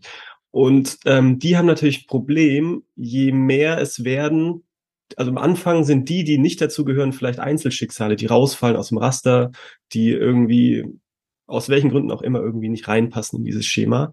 Äh, wenn die Zahlen aber dann immer größer werden und es nicht nur Einzelschicksale sind, sondern tatsächlich eine Menge, dann ja. haben die es natürlich schwieriger, ihren, ihren Wir-Status zu erhalten, sozusagen ja. ihren Macht zu erhalten. Ja. Ja, also das ist wirklich mit der Erosion der Mittelschicht, ökonomisch, wie immer schön gesagt wird, geht automatisch diese Erosion dieser politischen Macht einher. Geht gar nicht anders, weil diese Verknüpfung so groß ist, umso größer die ökonomischen Nicht-Wirlinge dann einfach zu einem Wir finden über diese Schicksalsvergemeinschaftung. Das hat natürlich Einfluss auf die, auf die politischen Kräfteverhältnisse. Bis hin zu, dass dann sowas passiert wie Brexit oder Trump. In der Hinsicht äh, kann einem die ökonomische Grundlage unserer politischen Welt gar nicht so egal sein, wie die C D U das hier einfach macht. Ja, einfach drüber fliegen und sagen, nee, dann machen wir noch ein bisschen Sanktionen. Denen, denen es eh schon schlecht geht, müssen wir dann nochmal absichtlich Schlechtes hinzufügen, damit die dann, ja was eigentlich. Also es ist völlig absurd. Und jetzt bei diesem Clip hier, Ingo moderiert nochmal, das ist wieder so ein Deutschland mittendrin Ding oder sowas. Da frage ich mich, warum wird es eigentlich jetzt gerade so thematisiert? Äh, es gibt natürlich die eine Antwort, ja, Obdachlosigkeit ist ein Problem. Stefan hat ja gesagt, man muss über die ökonomischen Probleme reden, damit sie nicht politische Auswüchse finden. Also machen wir das mal, wir reden mal darüber. Aber ich glaube, hier schwingt noch was anderes mit. Zehntausende Menschen in Deutschland sind obdachlos, in ständiger Gefahr, immer wieder an anderen Schlafplätzen und gerade jetzt wieder Kälte und Feuchtigkeit ausgesetzt. Es gibt nicht viele, die solch ein Leben auf der Straße ohne Alkohol oder Drogen aushalten. Sagen zumindest diejenigen, die es wissen müssen, weil sie selbst über Jahre auf der Straße gelebt haben. Die einen waren schon früh mit Gewalt und Drogen konfrontiert, andere wurden plötzlich durch persönliche Schicksalsschläge aus der Bahn geworfen. Angela Ulmrich war mittendrin in einer Hamburger Unterkunft, in der sie eine Bleibe gefunden haben, diese Menschen, und hat Lebensgeschichten gehört, die am äußersten Rand der Gesellschaft stattfinden. Wenn man das so thematisiert, in dem Moment, wo man hört, sechzig Prozent der deutschen Haushalte stehen ökonomisch unter Druck, allein durch die Verteuerungen, insbesondere bei den Energiekosten, durch, sagen wir mal so, seit Februar, seit der Krieg tobt. Und dann kriegt man im Fernsehen plötzlich eine Aufklärung darüber, dass es ja ganz schön große Obdachlosigkeitsprobleme gibt. Ist das auch so eine Art Sanktion, so eine mediale Thematisierung, die einem nochmal vor Augen führen soll, wenn du dich jetzt nicht anstrengst, aus eigener Kraft weiter zu den Wirlingen zu gehören, droht dir diese Art der Obdachlosigkeit? Also eine Individualisierung, eine persönliche Aktivierung über den Fernseher, wo man eigentlich politisch flächendeckend eingreifen und helfen müsste. Weißt du, was ich meine? Ja, also ich hänge gerade auch noch so ein bisschen daran, dass er gerade gesagt hat, ähm, die Menschen am äußersten Rand der Gesellschaft. Weil das Zum Beispiel ist ja diese Formulierung, genau. das ist diese Wirling-Perspektive sozusagen. Also wir und wir sind, also wir sind die, denen es okay geht, die Wohlstand haben, die ähm, zu Hause ein Dach über dem Kopf haben und so weiter. Mhm. Und die anderen, das sind die am äußeren Rand der Gesellschaft. Ja. Und solange der äußere Rand der Gesellschaft unsichtbar ist, ähm, wird er auch politisch nicht zum Thema gemacht und ja. wird auch nicht gehandelt. Und das Spannende ist ja quasi, wenn der in Anführungszeichen äußere Rand der Gesellschaft plötzlich so groß wird, äh, dass von dieser Mitte, diese gefühlte Mitte oder so, mhm. ähm, nichts mehr übrig bleibt. Äh, und ich glaube, ja. das ist hier ja auch ein bisschen der Fall, ja, was Obdachlosigkeit angeht oder so. Ja, genau, oder auch was die Tafel angeht, dass das plötzlich nicht mehr nur die ganz außen sind, die man irgendwie fast gar nicht im Blick hat ja. oder wo man niemanden kennt oder so. Sondern dass jeder jeden treffen kann. Oder? Genau, also dieser Verweis auf die Sprache ist ja super interessant. Am äußersten Rand der Gesellschaft meint ja nur ökonomisch, nicht in der Mitte. Gleichzeitig, die gute Politik wird natürlich in der Mitte gemacht, seit Angela Merkel sie für sich beansprucht. Also wir haben ja eine ganz klare Definition von, was ist eigentlich die Mitte und was ist der äußere Rand. Und dann diese Verkopplung, was ist gut, was ist schlecht. Weil am äußeren Rand in der Armut, in der Obdachlosigkeit zu leben, ist so schlecht, da braucht man einen Eskapismus und dann hat er Drogen und sowas genannt. Und dass es in der Mitte die gute Gesellschaft und die gute Politik ist, die uns davor bewahren kann und so weiter, das schwingt ja damit. Und jetzt habe ich ja mit Wolfgang dieses Michael Sandel Buch gelesen, was ja Olaf Scholz auch so wichtig ist. Und der hat ja auch nochmal diesen Neokalvinismus beschrieben, wie aus dieser sehr alten ähm, Soziallehre äh, der Katholiken vor allem diese Idee erwuchs, wenn du es nicht schaffst, gehörst du offenbar nicht zu den Auserwählten. Und dann ist es dein eigenes schicksalhaftes Handeln gewesen, das sich dazu führte, am Rande der Gesellschaft zu sein. Und irgendwie begegnet einem das hier wieder in diesen Formulierungen, dieser, äh, ich weiß nicht, wie man es nennt, vulgär Neokalvinismus, zu sagen, äh, dir geht's gut, also gehörst du zu den Guten, dir geht's schlecht, na, dann gehörst du zu den Schlechten. Dann mhm. individualisieren wir das Problem und sagen, du bist selbst schuld. Gott hat Gründe ja. gehabt, dich nicht aufzufangen, sozusagen. Na, das kommt ja aus der reformierten Tradition sozusagen. Und äh, die Analogie zu dem, was wir hier sehen, ist ja eigentlich, also jetzt kalvinistische Vorhersehungstradition, also wenn ich auserwählt bin, dann sehe ich das daran, dass ich Wohlstand habe, dass ja, es mir gut geht, genau. dass mich keine Krankheit trifft und so weiter. Ähm, und das ist ja, und dann sind alle anderen, die quasi krank sind, die arm sind äh, und so weiter, dann sind die mein äußerer Rand, den ich außen habe sozusagen. Ja. Äh, man könnte das Ganze auch hier so sehen, dass jetzt mal an der Person Ingo Zamperoni aufgehangen, ich weiß nicht, was er für ein Einkommen hat, aber er ist wahrscheinlich ökonomisch, ähm, man könnte auch unter bestimmten Voraussetzungen sagen, am äußeren Rand der Gesellschaft. Richtig, sehr gut. Und dann hätte man es quasi umgedreht sozusagen. Aber ja. er würde wahrscheinlich von sich sagen, ja, in dieser kalvinistischen Denke, ähm, ich bin auf der richtigen Seite sozusagen, weil mir geht's gut. Ich sehe ja, dass ich auf der richtigen Seite bin. Ich bin offensichtlich vom Schich- Schicksal, ja, ah. und alle anderen sind falsch, äh, weil es denen schlecht geht. Das ist natürlich super interessant, dass auch Ingo seinen eigenen Standpunkt ganz selbstverständlich in der Mitte sieht, gut beleuchtet, gut angezogen und so weiter.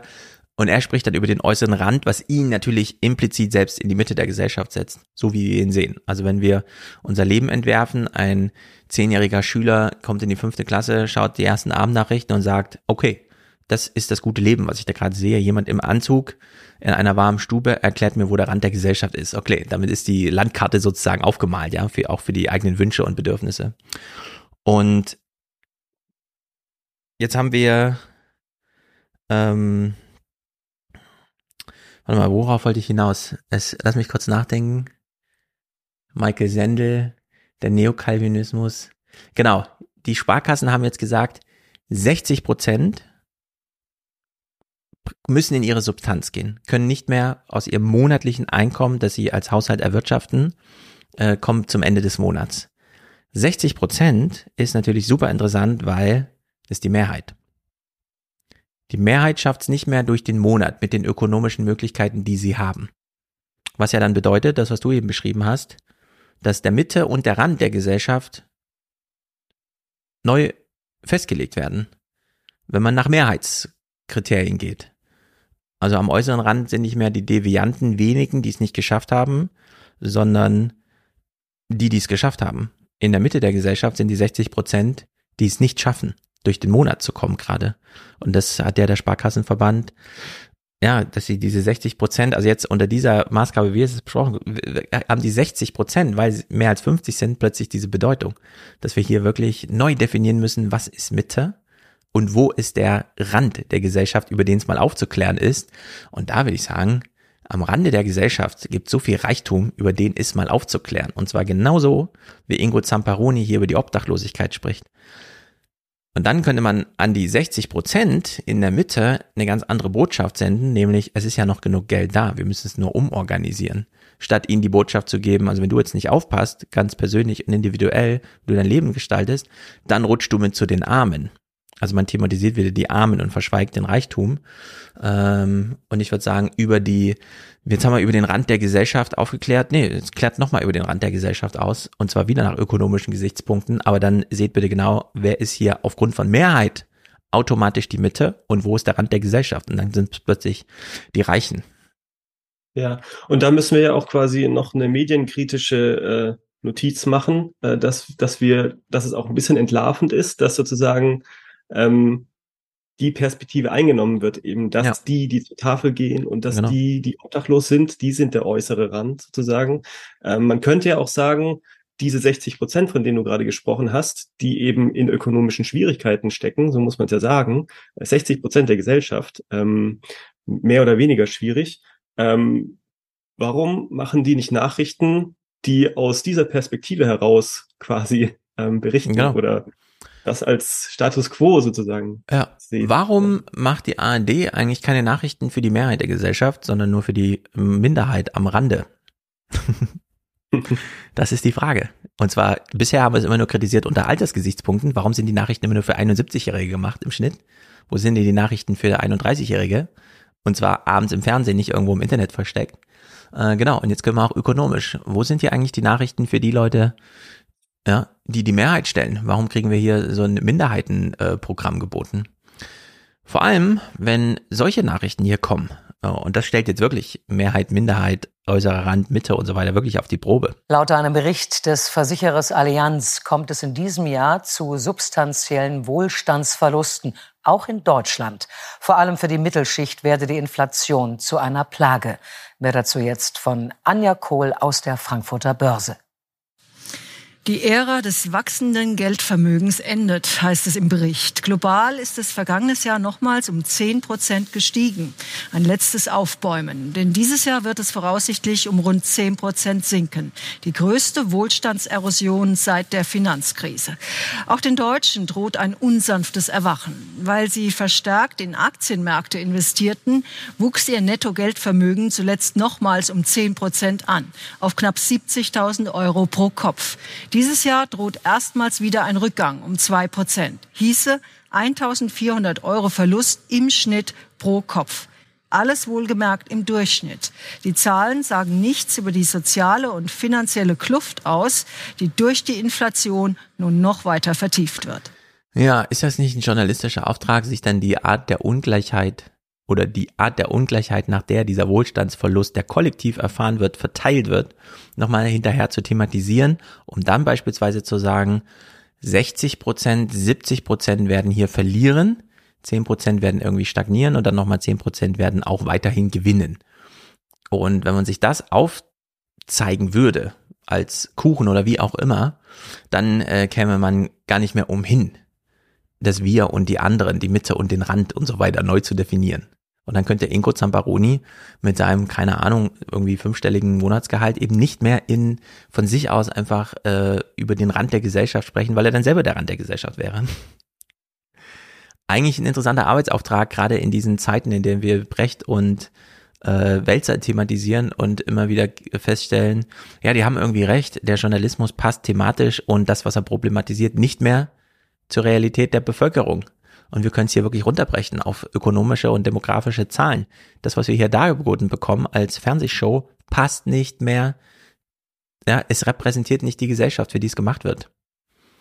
Und das kann man aber ändern. Also hier müssen nur ein paar kleine Drehrädchen geändert werden und dann äh, kann man auch im Duktus bleiben, nämlich über den Rand der Gesellschaft zu sprechen, aber dann muss man halt inhaltlich was anderes im Bericht zeigen anschließend.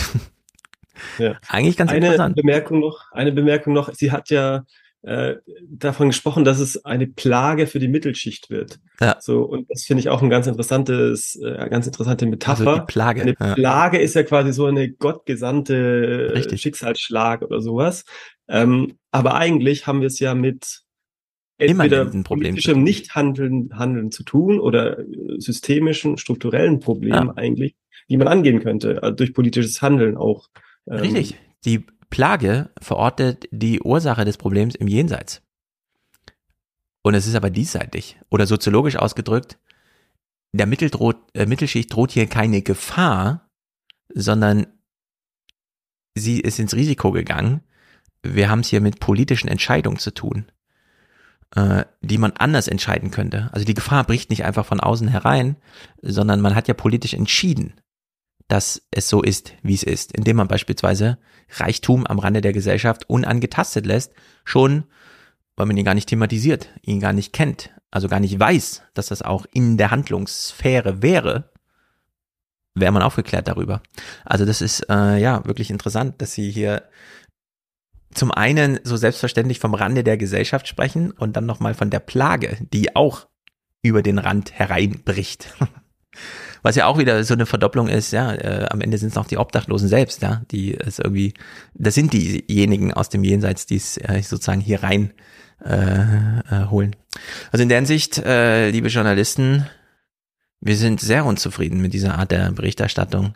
Jetzt, wo wir uns das mal hier im Nahbereich angeschaut haben, mh, vielleicht können Welzer und Precht sich nochmal da hinsetzen, Publikums, publikumswirksam über eine gewisse Distanz zwischen äh, Journalismus und Publikum sprechen.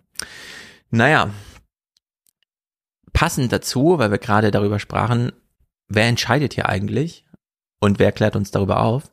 Werner Eckert, Klima-Junkie äh, äh, da in den Tagesthemen, in der A R D, äh, kommentiert hier mal, wie man mit der Frage umgehen sollte, lassen wir jetzt Atomkraftwerke länger laufen, ja oder nein? Wer sollte darüber entscheiden? Im Berliner Kleinkrieg blockieren sich die Parteien gegenseitig und wir laufen Gefahr, dass in der Folge die A K Ws genau in der kältesten Zeit gar keinen Strom liefern werden. Richtig wäre es doch, jetzt den Winter über mit den alten Brennstäben so viel Strom zu machen, wie es geht und dann über eine Laufzeitverlängerung zu debattieren. Und für mich wäre das wirklich ein Thema für einen ersten bundesweiten Volksentscheid, mhm. wenn die C D U denn hier über ihren eigenen Schatten springen würde. Anders werden wir da keinen Frieden finden. Ein bundesweiter Volksentscheid. Also, Werner Eckert hat jetzt gerade ein politisches Thema markiert, identifiziert, von dem er sagt, das können die Repräsentanten gar nicht entscheiden, das muss das Volk selbst machen.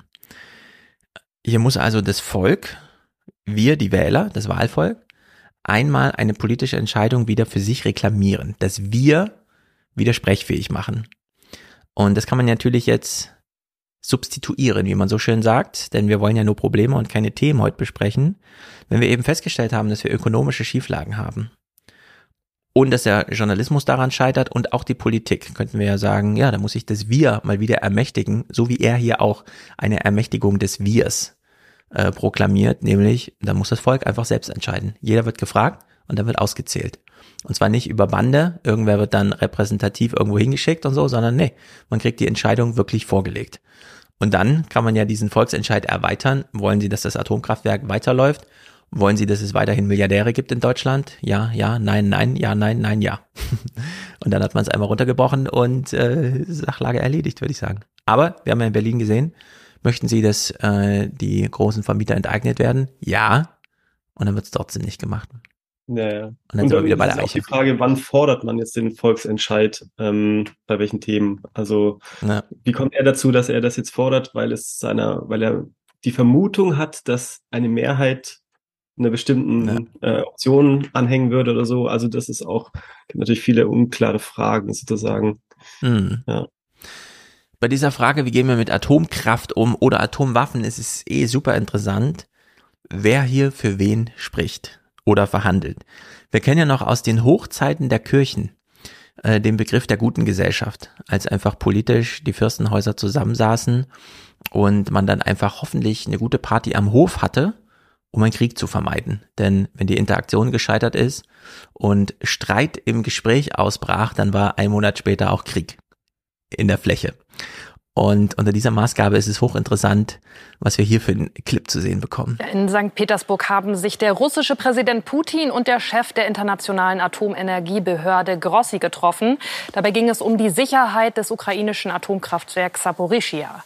Putin erklärte, offen für Dialog zu sein. Grossi forderte eine Schutzzone um das A K W und bezeichnete die Situation als zunehmend gefährlich. Das von Russland besetzte Atomkraftwerk gerät immer wieder unter Beschuss. Ja, hier tritt Putin als derjenige, der auf Befehl Atomkraftwerke beschießen lässt, in den eins zu eins Dialog mit dem Chef der internationalen Atombehörde da von der U N. Und wir können da daneben sitzen und die Daumen drücken, dass die beiden für uns alle, das große Wir, das geregelt kriegen. Wobei man ja auch für die Hörer äh, jetzt, die nicht sehen, ähm, ergänzen muss, sie, Putin und der U N-Beauftragte äh, sitzen wirklich quer am Tisch, nicht so wie man dieses Bild Richtig. noch von Scholz und Putin hat, an einem Ende und am anderen zwanzig Meter entfernt, sondern wirklich so, da ist ein Meter äh, dazwischen nur so ein bisschen Blumengesteck ähm, ja. und sie sitzen wirklich Auge in Auge. Ähm, also für mich signalisiert dieses Bild auch, es geht hier wirklich um ein wichtiges Thema, also das stimmt. Äh, so ein riesiges Kernkraftwerk, das ist, ja. ja. Es ist das größte Kernkraftwerk Europas. Der eine hier lässt es beschießen und der andere versucht es zu retten. Und äh, der I A E A-Chef sitzt nicht einfach nur auf seinem Stuhl, sondern an der allerletzten Kante vorne, ja, quasi auf dem Tisch schon. Also näher können sich die beiden nicht rücken. Das wäre auch in allen anderen Lagen dann schon eine unangenehme Nähe. Also die beiden sind hier sich wirklich auf die Pelle gerückt und verhandeln jetzt für uns das Schicksal Europas, ja, also wenn diese Atomkraftwerke da explodieren, diese Reaktoren, wenn die irgendwie dann doch mal falsch beschossen werden und das Zeug austritt, dann, das ist äh, Tschernobyl mit einigen Faktoren, äh, in der Hinsicht, ja, da kommt das Wir hier gar nicht weit, das müssen die beiden jetzt für uns alle stellvertretend machen. In Deutschland können wir ja nur die ein oder anderen Folgen des Krieges irgendwie bewältigen. Die Politik hat es sich schon nicht mehr zugetraut, ein Wir-Gefühl aufrechtzuerhalten. Ähm, dass wir alle darüber entscheiden können, ist ausgeschlossen, dafür ist es zu kompliziert. Also gab es eine Gaspreiskommission, die natürlich jetzt nicht stellvertretend für die Bevölkerung, weil nicht von uns demokratisch legitimiert, es sei denn, man sagt jetzt oh, über Bande, weil nämlich die von uns äh, Gewählten dann jemanden wählen, der ihnen wiederum Vorschläge macht, über die sie dann entscheiden. Also die Sacharbeit können sie auslagern, die Entscheidung müssen sie am Ende selbst treffen.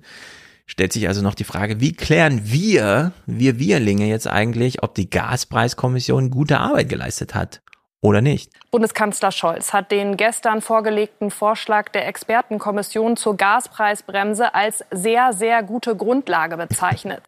Das finde ich so amüsant, dass diese wichtige Frage, Luhmann hat ihr ja ein eigenes Buch äh, gewidmet, das Vertrauen, dass dann die Regierung, die sagt, ja, wir lassen es mal die Gaspreiskommission machen. Ja, und wie ist das jetzt, der Vorschlag? Wie finden Sie den? Ja, sehr, sehr gut ist dann das Zitat. Das ist fast wie Doppelwumms. Ja, dass der Bundeskanzler sich dann mit sehr, sehr gut zitieren lässt. Politiker von Union, aber auch von S P D und Grünen sehen allerdings Potenzial zur Nachbesserung. So, und dieses sehr, sehr gut reicht nicht. Die anderen schießen dagegen. Also wir können auch hier Olaf Scholz nicht vertrauen. Das finden nicht alle sehr, sehr gut. Eine Etage weiter tiefer in der Politik, Tarifverhandlungen im öffentlichen Dienst. Da ist natürlich besonders interessant, das Wir zu suchen. Hier geht's weiter mit dir, Hanna. Es geht um die Gehälter von rund zwei Komma fünf Millionen Beschäftigten in Deutschland. Die Gewerkschaften Verdi und der Deutsche Beamtenbund wollen, dass deren Löhne kräftig steigen. Und nun ist auch klar, wie stark genau. Frank Bethmann in Frankfurt. Gefordert werden zehn Komma fünf Prozent mehr. Wie begründet die Gewerkschaften das? Naja, zum einen selbstverständlich mit der Teuerung. Zuletzt lag die Inflation in Deutschland ja bei zehn Prozent. Und man war sich auf der Arbeitnehmerseite schon einig, weniger als ein Inflationsausgleich solle es nicht sein. Jemand, der im öffentlichen Dienst arbeitet, ist ja dann Teil des Staates oder nicht? Weil die ja. führen ja gerade einen Kampf gegen den Staat. aber sind ja der Staat. Ich habe das nie so richtig verstanden, wie der Arbeitgeber, der Staat, sagen kann, wir enthalten euch die zehn Komma fünf Prozent vor, wollen aber gleichzeitig, dass ihr die Arbeit, die alles zusammen der Staat ist, erledigt. Also es ist eigentlich, wie soll man sagen, ich weiß gar nicht, ob paradox das richtige Wort ist. Das ist so verdreht und das alles nur, weil in der freien Wirtschaft, die wiederum von staatlichem Handeln so krass abhängt gerade, nämlich von Sanktionen, eine Inflation losbrach, die jetzt wiederum zu diesen Tarifverhandlungen auf Seiten des, der Staat gegen den Staat, der handelnde Staat gegen den entscheidenden Staat, die kleine ähm, wir befinden darüber und die große, wir sind der Entscheidung ausgeliefert, nämlich die Beamten auf der einen Seite und ihre Dienstherren auf der anderen Seite. Also das ist wirklich irre, wenn man sich überlegt, wer hier eigentlich von wem gerade zehn Komma fünf Prozent fordert. Aber diese Verwirrung kennen wir ja häufiger. Das ist ja wie äh, damals bei Marx, war ja auch kurz Thema da in Berlin, äh, Arbeitgeber oder Arbeitnehmer. Was ist eigentlich der richtige Begriff? Wer ist hier eigentlich wer? Und wie soll man da ein Wir formulieren, wenn sie sich gegenüberstehen, aber beide Seiten der Staat sind in diesem Moment? Naja, diese Frage stellt sich natürlich auch bei Habeck. Äh, jetzt wird's wieder super interessant, denn mit deiner mit deinem biografischen Hintergrund eine Institution zu repräsentieren und damit auch ansprechbar zu machen. Also als Kirchenvertreter vor eine Gemeinde zu treten, eine Predigt zu halten und dann auch für sie verantwortlich zu sein im Namen der Kirche. Weil du hast ja die Worte ausgewählt, aber nur im Rahmen, wie das halt äh, die ganzen Liturgien und Erfahrungen und Traditionen halt so beschränken. Man könnte also nicht so richtig sagen, sind es jetzt deine Worte oder sind es die Worte der Kirche oder ist es deine Geschichte oder ist es die Geschichte der Kirche und so weiter. Und ich würde gern unter, dass wir es mal wirklich auf die Spitze treiben, Habeck jetzt zu sehen. Habeck ist also zugeschaltet im Gespräch und wir hören hier uns mal seinen ersten Wortwechsel an. Guten Abend, Herr Habeck. Guten Abend, Herr Zamperoni. Wie sehr wünschen Sie sich manchmal vielleicht doch Finanzminister geworden zu sein, weil es bestimmt angenehmer ist, ja in diesen Zeiten eher Geld auszugeben, als da jetzt zu verkünden, dass die deutsche Wirtschaft in eine Rezession versinkt? Nein, ich bin ähm, geehrt, in dieser schwierigen Zeit Wirtschaftsminister sein zu dürfen. Und äh, die Bundesregierung arbeitet hart daran und ich auch und das ganze Haus daran, dass die Rezession, die jetzt kommen wird, nicht so tief und lang einschneidet, wie es passieren könnte, wenn wir keine Gegenmaßnahmen ergreifen. Ich musste hier wirklich an die Seelsorgerei denken, denn ich kenne auch eine Trauerrednerin und ich verstehe einfach nicht, wie sie sich zur Aufgabe gemacht hat, genau diesen Moment, den alle vermeiden möchten, nämlich einen Trauerfall, magnetisch anzuziehen und zu sagen, da gehe ich jetzt hin und finde da Worte. Weil das will man eigentlich vermeiden. Ja, auf der einen Seite ja. Aber ich sag mal, was, was äh, das verbindende Element jetzt auch zu Habeck, würde ich sagen, ist eben, es gibt eben Situationen, in denen keiner Worte hat. Also ein normaler Mensch hat einfach, dem ja. fehlen einfach vielleicht die Worte. Der ist sprachlos oder ähm, vielleicht kann er auch nichts sagen. Ähm, und da ist eben seine Aufgabe jetzt, dadurch, dass er Repräsentant ist und nicht nur Repräsentant, sondern Akteur, politischer Akteur, er muss jetzt Worte finden eben. Ähm, ja. Und er muss das auch, er kann jetzt nicht einfach nur schweigen, also er kann vielleicht wenige Worte machen oder vielleicht, äh, ja, viele oder wie auch immer, aber er kann nicht nichts sagen. Mhm. Äh, und das ist seine Aufgabe eben. Und das ist natürlich jetzt, wenn wir zum Trauerredner oder zum Pfarrer gehen, der, das ist eben auch dort die Aufgabe an den Punkten, wo Menschen selber vielleicht keine Worte haben, ihnen entweder zu helfen, dass man Worte findet. Ähm, manche, es gibt ja auch Elemente in Liturgie und so weiter, wo man mitspricht oder auch mit singt ähm, mhm. oder eben auch äh, durch eine Predigt oder eben durch eine Trauerrede äh, überhaupt Worte in diese Situation zu streuen irgendwie so. Ja. Ähm, Ja, weil man selber, weil die, die eben betroffen sind, äh, das nicht selber können, ja. Also weil seine Aufgabe natürlich wirklich drüber hinausgeht, als Akteur natürlich, ja. Ja, er hat ja hier das Wort gewählt, er fühlt sich geehrt, jetzt Bundeswirtschaftsminister zu sein. Was ja eigentlich heißt, Ich bin natürlich gerne Bundeswirtschaftsminister, weil ich dann beispielsweise über vorher beschiedene neun Milliarden Budgets ver- also einfach befinde. Einfach nur, weil ich das Geld irgendwo hingeben will und dann kann das einfach machen. Und jetzt muss er aber diesen Mangel verwalten. Und das macht keinen Spaß. Und alle suchen Schuldige. Und er kann im Grunde nur sagen, Leute, ihr müsst zwanzig Prozent Gas sparen. Das ist auch nicht so sein, eine Frage des Geldes. Wir können mit dem Geld noch den Sparanreiz setzen. Aber am Ende werden wir halt nicht mehr Gas haben. Wenn wir nicht zwanzig Prozent Gas sparen, ist zwanzig Prozent vor Jahresende das Gas alle. Und dann müssen halt alle irgendwie frieren. Und das versucht er uns ja zu verklickern. Und trotzdem sagt er, das ehrt mich aber total, dass ich das machen darf und so. Und da ist so mein Unverständnis drin. Klar, er kann jetzt nicht einfach gehen, ja. Das wäre ja dann auch total ein richtiger Loser-Move, so diesen Lafontaine zu machen. Aber das ist halt auch bei diesen Trauerfällen, ja. Oder auch diese Entscheidung, Polizist zu werden zum Beispiel.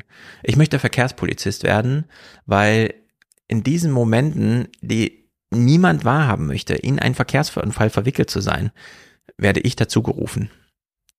Ich fahre dann nicht drum herum oder ich fahre weg oder bin froh, dass ich heute wieder keinen Unfall hatte, sondern ich warte darauf, dass irgendwo ein Unfall ist und dann ist meine berufliche Aufgabe, dahin zu fahren und zu gucken, ob da noch jemandem zu helfen ist. Und das äh, ist immer wieder crazy, dass das so Menschen als Berufsentscheidung vorgelegt wird und dass es dann Bewerber gibt auf diese Posten. Ja, wobei man muss auch sagen, also ich kann das mit diesem, ich fühle mich geehrt, ähm, sehr gut nachvollziehen, weil Ähm, was ja passiert ist, ihm wird zugehört, also ihm wird Aufmerksamkeit geschenkt qua mhm. Amt. Also ja. all, die ganze Nation hört hin, wenn der Wirtschaftsminister spricht, besonders in solchen Zeiten, wo wirklich jeder Bürger, jede Bürgerin betroffen ist von den ähm, Entscheidungen, die da im Wirtschaftsministerium mhm. getroffen werden. Ähm, und das kann schon, das, also deshalb verstehe ich, dass er sagt, ich bin geehrt jetzt, dass ich jetzt hier, oder ich fühle mich geehrt. Ähm, Wenn man das mit einer gewissen Demut verbindet, ist das in Ordnung. Es kann natürlich auch auf die andere Seite kippen, dass man ähm, erkennt, was für eine Macht eigentlich in diesem Wort, ja. was man da hat, äh, steckt und in diesem in dieser Aufmerksamkeit, die einem geschenkt wird. Ähm, und das ist natürlich auch bei Geistlichen äh, ein Riesenproblem, dass es dann, das kann einem auch zu Kopf steigen irgendwie, dass mhm. man ständig, die Leute erwarten, dass man etwas zu sagen hat, die mhm. hören hin. Und dass man dann, also ja, dass das dann ungut mit Macht verquickt wird, das ist ja keine Neuigkeit sozusagen ähm, ja. und ist ein Riesenproblem, ja.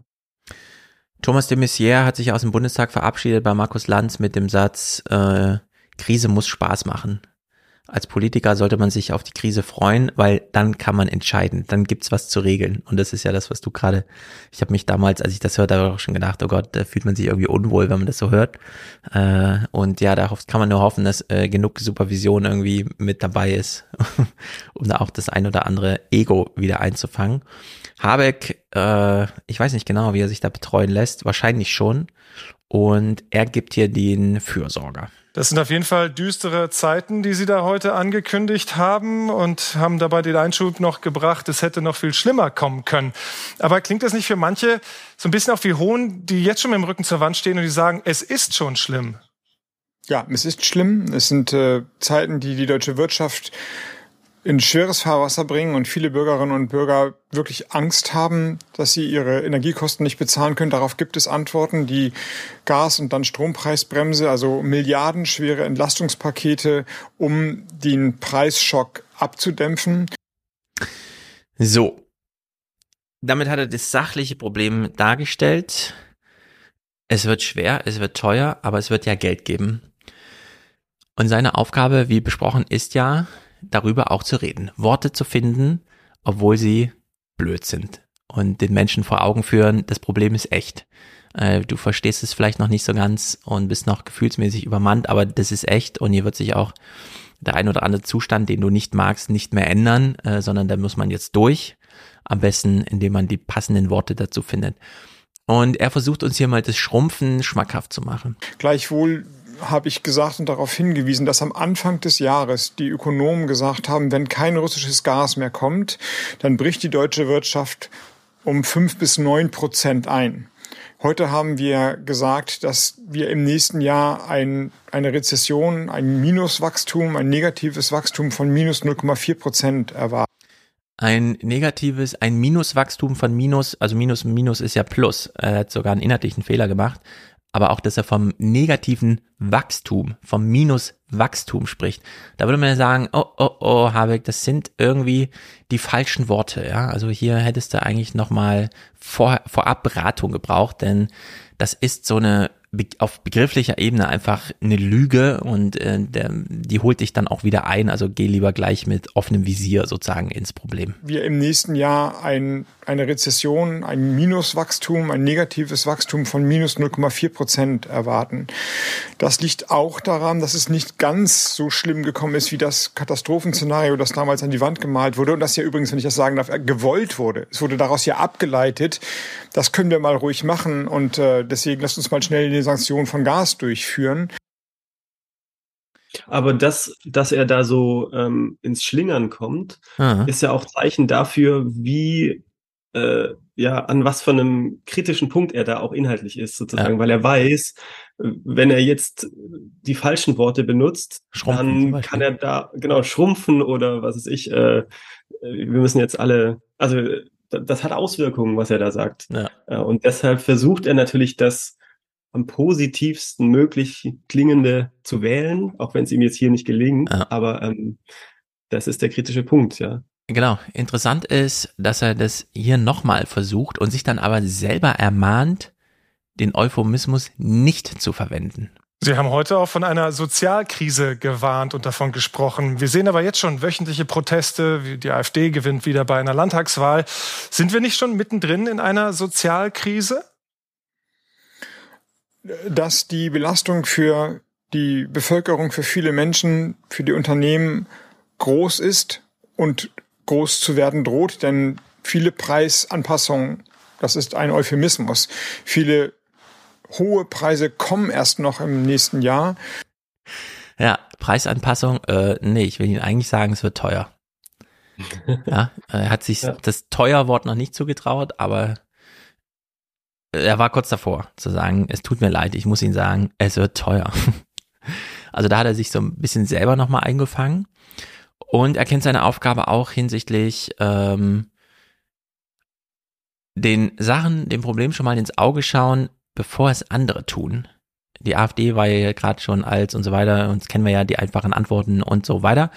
Und er versucht jetzt hier die ganze Bandbreite der Kritik am Entlastungspaket mal vorab schon mal zu nennen, damit man später sagen kann, ja, die haben das schon im Blick gehabt und mussten es aber leider trotzdem machen. Aber umgekehrt sind wir eben politisch auch nicht untätig, sondern wir werden mit der Dämpfung der Preise eine enorme Last von der Bevölkerung und von den Unternehmen nehmen. Nicht aber die gesamte, nicht die gesamte, so kommt, das will ich ehrlich Herr Habeck, zugeben. Das stimmt, aber wenn die Gaspreisbremse zum Beispiel, wenn die so kommt, wie jetzt von den Experten angekündigt, umgesetzt wird, dann ist dabei doch in gewisser Weise, setzen wir es um, wo auch die Kommission selbst nicht glücklich ist, Stichwort Gießkannenprinzip, weil es eben schnell gehen sollte. Also Tempo vor Gerechtigkeit? Im gewissen Sinne ist das so, aber der Umkehrschluss wäre eben noch falscher. Also alles perfekt zu machen, jede Gerechtigkeitsnuance zu durchdenken und dann im September nächsten Jahres das Geld auszuzahlen, das wäre ein fataler politischer Fehler. Deswegen ist es ein pauschales Instrument. Es ist in dem Sinne ungerecht, als dass ähm, große Verbräuche, die meistens einhergehen mit hohen Einkommen, also je mehr Geld man verdient, desto höher ist der Energieverbrauch statistisch gesehen. Ausnahmen bestätigen das sicher, dass die gleiche Entlastung bekommen wie kleinere Einkommen und geringere Verbräuche. Das ist zuzugeben, das hat die Kommission bewusst so entschieden und das ist ähm, muss korrigiert oder aufgefangen werden durch aktive Sozialpolitik, die allerdings die sehen wir vor. Deswegen sind die Maßnahmen bei den Entlastungspaketen vor allem auf die unteren Einkommen gerichtet. Und ähm, insgesamt soll das dann ein ausgewogenes Paket werden. Ja.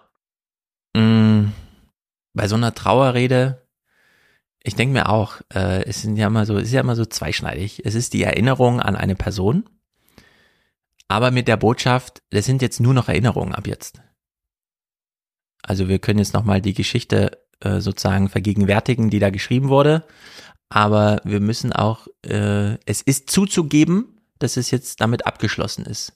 dass äh, die Ausformulierungen und so weiter jetzt vielleicht die letzten sind. Es wird sich nicht nochmal jemand die Zeit nehmen und so schöne Worte dafür finden, sondern jemand ist tot und weg und jetzt äh, ja, schlagen wir den Nagel ein.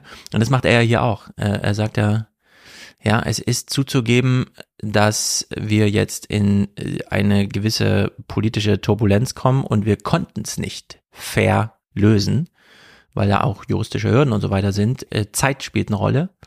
Also ist zuzugeben, dass sehr viel Kritik kommt, die berechtigt ist und wir es trotzdem so machen müssen, wie es ist. Wir können die Realität nicht einfach aberkennen, nur weil sie uns nicht gefällt, sondern sie ist jetzt, wie sie ist. Ja. Und das wiederum war gut. Ja, ja, genau.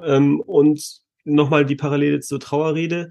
Trauerrede ist ja quasi Würdigung des Verstorbenen. Also ähm, zum einen natürlich die positiven Erinnerungen. Also das ist einfach. Also dass man nochmal, wie war er als Kind, sie, ähm, was hat man für schöne Urlaube zusammen gemacht oder was weiß ich.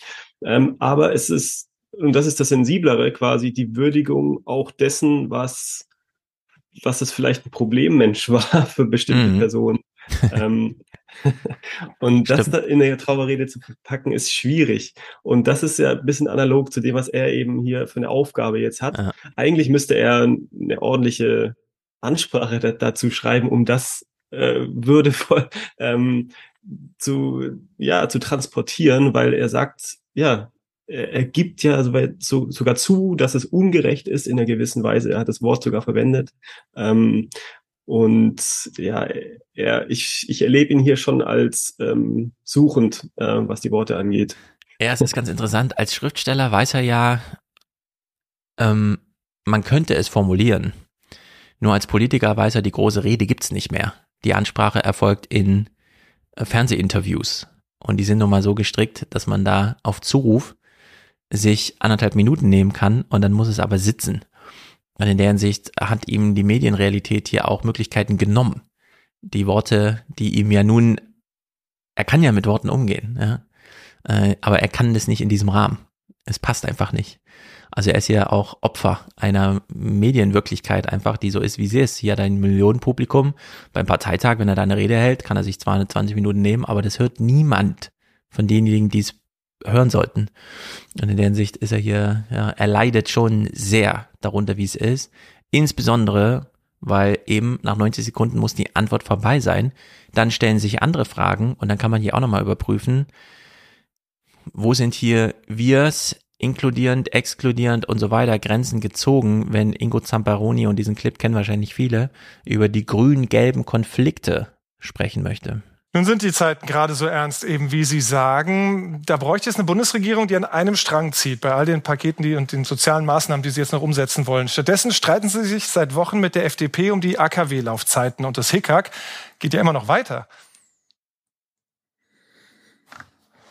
Ja, was ist die Frage? Ja, die Frage ist, wollen Sie das nicht beilegen, dieses Hickhack? Selbstverständlich. Und was machen Sie, um das zu tun? Reden. Aber nicht mit Ihnen. Mit dem Kanzler und mit Herrn Lindner? Alle reden miteinander und ein Strang besteht in der Regel ja aus verschiedenen Untersträngen, die zusammenfinden müssen, die zusammengeflochten werden, wenn das das richtige Wort ist, wenn Stränge geflochten werden. Und das gibt dann dem Strang Stabilität und da flechten wir gerade. Ich würde ja hier sagen, mh, während Robert Habeck auch deswegen in diesen Konflikten drin ist, weil er einfach öffentlich sagt, es tut mir sehr leid, meine Politik hat eine gewisse soziale Schieflage, es geht auch unfair zu, aber dafür sind wir halt schnell, steht ja äh, Christian Lindner einfach vor der Kamera und sagt, nö, zwanzig dreiundzwanzig ist wieder alles gut, dann halten wir die Schuldenbremse wieder ein. Also er lügt einfach und weiß das auch und alle wissen es, aber niemand kann ihn so richtig drauf festnageln, sondern man kann nur Scherze darüber machen, dass er ja lügt, weil wir müssen halt die Zukunft abwarten, wir können ihm das erst zwanzig dreiundzwanzig vorhalten. Wenn es dann so ist, dass wir sehen, er hat gelogen, dass er damals gelogen hat. Also er bedient sich ja einfach ganz illegitim in den Möglichkeiten, die ihm die Zeit bieten, äh, die Zeit bietet. Und das macht Robert Habeck eben nicht. Und äh, in der Hinsicht äh, wünsche ich mir sehr, dass man das auch nochmal irgendwie gutiert, dass der Journalismus in seiner Beobachtung von dem, was hier abläuft, irgendwie mal Worte findet und uns das so darstellt, dass wir hier von dem einen wirklich krass, krass, krass belogen werden. Ich vielleicht noch am wenigsten, also ich habe ja nichts dagegen, dass äh, Christian Lindner die Schuldenbremse nicht einhält zwanzig dreiundzwanzig, aber er belügt seine eigenen Wähler Und da müsste man mal diesen Keil reintreiben, sage ich ganz offen. Ja? Also äh, mhm. da ist eigentlich eine journalistische Aufgabe zu erledigen, während die Journalisten sich immer selber als Politikteil sehen und hier versuchen, die Politik zu gestalten. Nee, sie sollen die Politik reflektieren und so weiter. Die Maggie Haberman, ich werde es mit Wolfgang dann ausführlich nochmal besprechen, hat in, im Podcast mit Kara Swisher auf die letzte Frage, was macht einen guten Journalisten aus, hat sie gesagt, der gute Journalist verwechselt die politischen Probleme, über die er berichtet, nicht mit seinen eigenen. Man kommt nicht die ganze Zeit in so eine Politikberatung rein und rät in irgendwelchen Kommentaren Politikern irgendwelche guten Handlungen, die politisch erfolgreicher sind als das, was sie gerade machen, sondern man findet seine eigene Rolle und seine eigenen Worte für das, was der Auftrag ist, nämlich für das Publikum und dann eben die Mitte und die Ränder mal ordentlich justiert, äh, zu beschreiben, was hier passiert. Und es wird aber nicht getan. Äh, und in der Hinsicht ist dieser Umgang äh, mit Habeck, ihn hier einfach, ja, diesen Konflikt da, was machen Sie damit? Ja, reden, aber nicht mit Ihnen. Verstehen Sie das? Dass das nur so als Pointe einfach durchgeht, hahaha, Sie haben geschwiegen in so einem Interview, obwohl genau das äh, dieser Punkt ist, über den sich der Journalismus die ganze Zeit mal drehen sollte, um uns das Drama hier zu erklären, dass wir nämlich von der einen Seite einfach krass belogen werden. Und aber wir müssen aber auch noch mal markieren, dass das, also wie, wie unterschiedlich die Art der Kommunikation von Habeck ist, von ja. der Situation, die wir zuvor hatten, zu der Situation, die wir jetzt hier haben, weil er zuvor wusste, das ist jetzt Kommunikation, die ist nötig und die muss ans, unters Volk sozusagen, auch wenn es schwer und unangenehm ist und so. Wobei, du hast gesagt, er leidet. Wir können ja natürlich nur vermuten, ob er jetzt an der Situation und an dem Thema leidet oder ob er ja. an seiner persönlichen Situation, wie unangenehm das jetzt gerade ist, dazu ja. Stellung nehmen müssen, leidet. Aber davon mal abgesehen, hier ähm, ja, markiert er einfach auch mit der Art der Kommunikation, dass es einfach da nichts zu sagen gibt. Ja, und ja. Nicht öffentlich, genau. Nehmen Sie sich bitte andere Probleme, Herr Zamperoni, nicht unsere. Wir schaffen unsere schon zu lösen. Sie müssen Ihre eigenen Probleme finden fürs Publikum. Also, keine Ahnung, hier fehlt mir ein kluges Buch. Brecht, Welzer, ja, sie haben es versucht, aber hier muss man nochmal genau in dieses Problem, was Brecht und Welzer, also diese Entrückung äh, der Journalisten von ihrem Publikum hin zu ihrem Gegenstand, die müsste man hier nochmal wirklich klüger thematisieren. Ich finde es jedenfalls sehr beeindruckend, wie die Grünen thematisieren und mir wird ja deswegen auch immer so ein, du bist ja ein Grün-Fan, nee, ich gucke mir an, wie sie kommunizieren und finde das einfach beeindruckend, denn wir haben bei der F D P dieses ganz partikularistische, die Menschen wollen mehrheitlich eigentlich was, eigentlich was anderes, aber sie verteidigen ein konservatives Erbe auf Biegen und Brechen, weil sie damit der C D U irgendwie Stimmen rauben. Es klappt dann alles nicht. Sie glauben dann, dann müssen wir unsere Standpunkte nochmal fester machen und nochmal mehr für die Schuldenbremse agitieren, obwohl die Leute sagen, nee, gebt uns mal lieber Geld, das mit der Schuldenbremse ist uns ein bisschen egal, wir wollen ja gut durch den Winter kommen und so. Und im Vergleich dazu, zu diesem ganz partikularistischen, wir arbeiten hier nur für einen kleinen Teil der Bevölkerung, weil wir sind ja die F D P, hören wir jetzt mal die Grünen, in dem Sinne äh, Falle Ricarda Lang, äh, wir haben es auch im Intro schon gehört, wie sie ganz anders mit dem Wir umgeht. Für wen regiere ich hier eigentlich? Wir befinden uns in einer Zeit, wo es einen Krieg auf europäischem Boden gibt. Wir befinden uns mitten in einer Energiekrise. Wir sehen jetzt Zahlen, die darauf hindeuten, dass wir eine Rezession, eine Wirtschaftskrise haben. In so einer Zeit setzt man eine Regierung nicht aufs Spiel. Das steht für mich überhaupt nicht zur Debatte. Wir übernehmen Verantwortung in der Ampel und auch mit der Ampel. Ja, wir machen hier weiter Regierung für alle, selbst wenn wir entgegen unserer Programmatik sagen müssen, blöd, wir haben hier gerade auch unfaire Sachen entschieden. Solche Zugeständnisse, Eingeständnisse würde ja ähm, Lindner nie machen öffentlich. Und die, bei den Grünen hört sich das eben anders an. Und das finde ich irgendwie faszinierend, dass sie sich so zutrauen. Und hier auch dieses, und das muss man sich echt mal vorstellen, ja, Ricarda Lang ist jetzt neunundzwanzig Jahre alt und kommuniziert öffentlich für die gesamte Regierung im Grunde, wir lassen euch nicht im Stich, weil wir, ihr seid ja wir. Wir sind ja ein großes Wir. Irgendwer muss uns ja repräsentieren. Wenn wir es nicht machen, muss es jemand anders machen. Ihr habt aber schon entschieden, dass wir es machen. Also nehmen wir das mal ernst, dass ihr entschieden habt, dass wir für euch das Wir repräsentieren. Ja, und jetzt haben wir hier eine Nachrichtensendung, die nur von einundsiebzig-Jährigen gehört wird. Und ein neunundzwanzig-Jähriger sagt ihnen, macht euch mal keine Sorgen, die Regierung bleibt. Ja, die lässt euch nicht im Stich. Das finde ich schon irgendwie bemerkenswert. Ja, wobei ich denke gerade so ein bisschen drüber nach, hätte eine andere Parteivorsitzenden jetzt was weiß ich, Andrea Nahles damals von der S P D oder sonst jemand was anderes gemacht irgendwie so?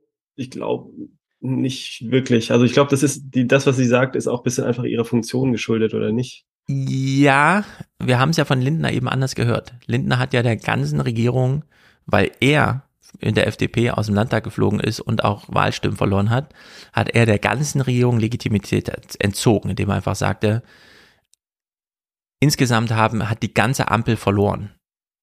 Und das ist natürlich ein Problem, weil diese Art der... Hab ich Lindner verpasst oder ich glaube... Hm? Welche, welches Zitat von Lindner meinst du? Lindner ist nach der Wahl in, ähm, wer hat eigentlich, ach hier, Niedersachsen, äh, ist er aufgetreten und hat gesagt, wir sind in Niedersachsen aus dem Landtag geflogen, wir haben als F D P verloren, aber die Ampel hat insgesamt verloren, weil nämlich auch die S P D in Niedersachsen verloren hat, obwohl sie immer noch Wahlsieger wurde, hat sie auch verloren.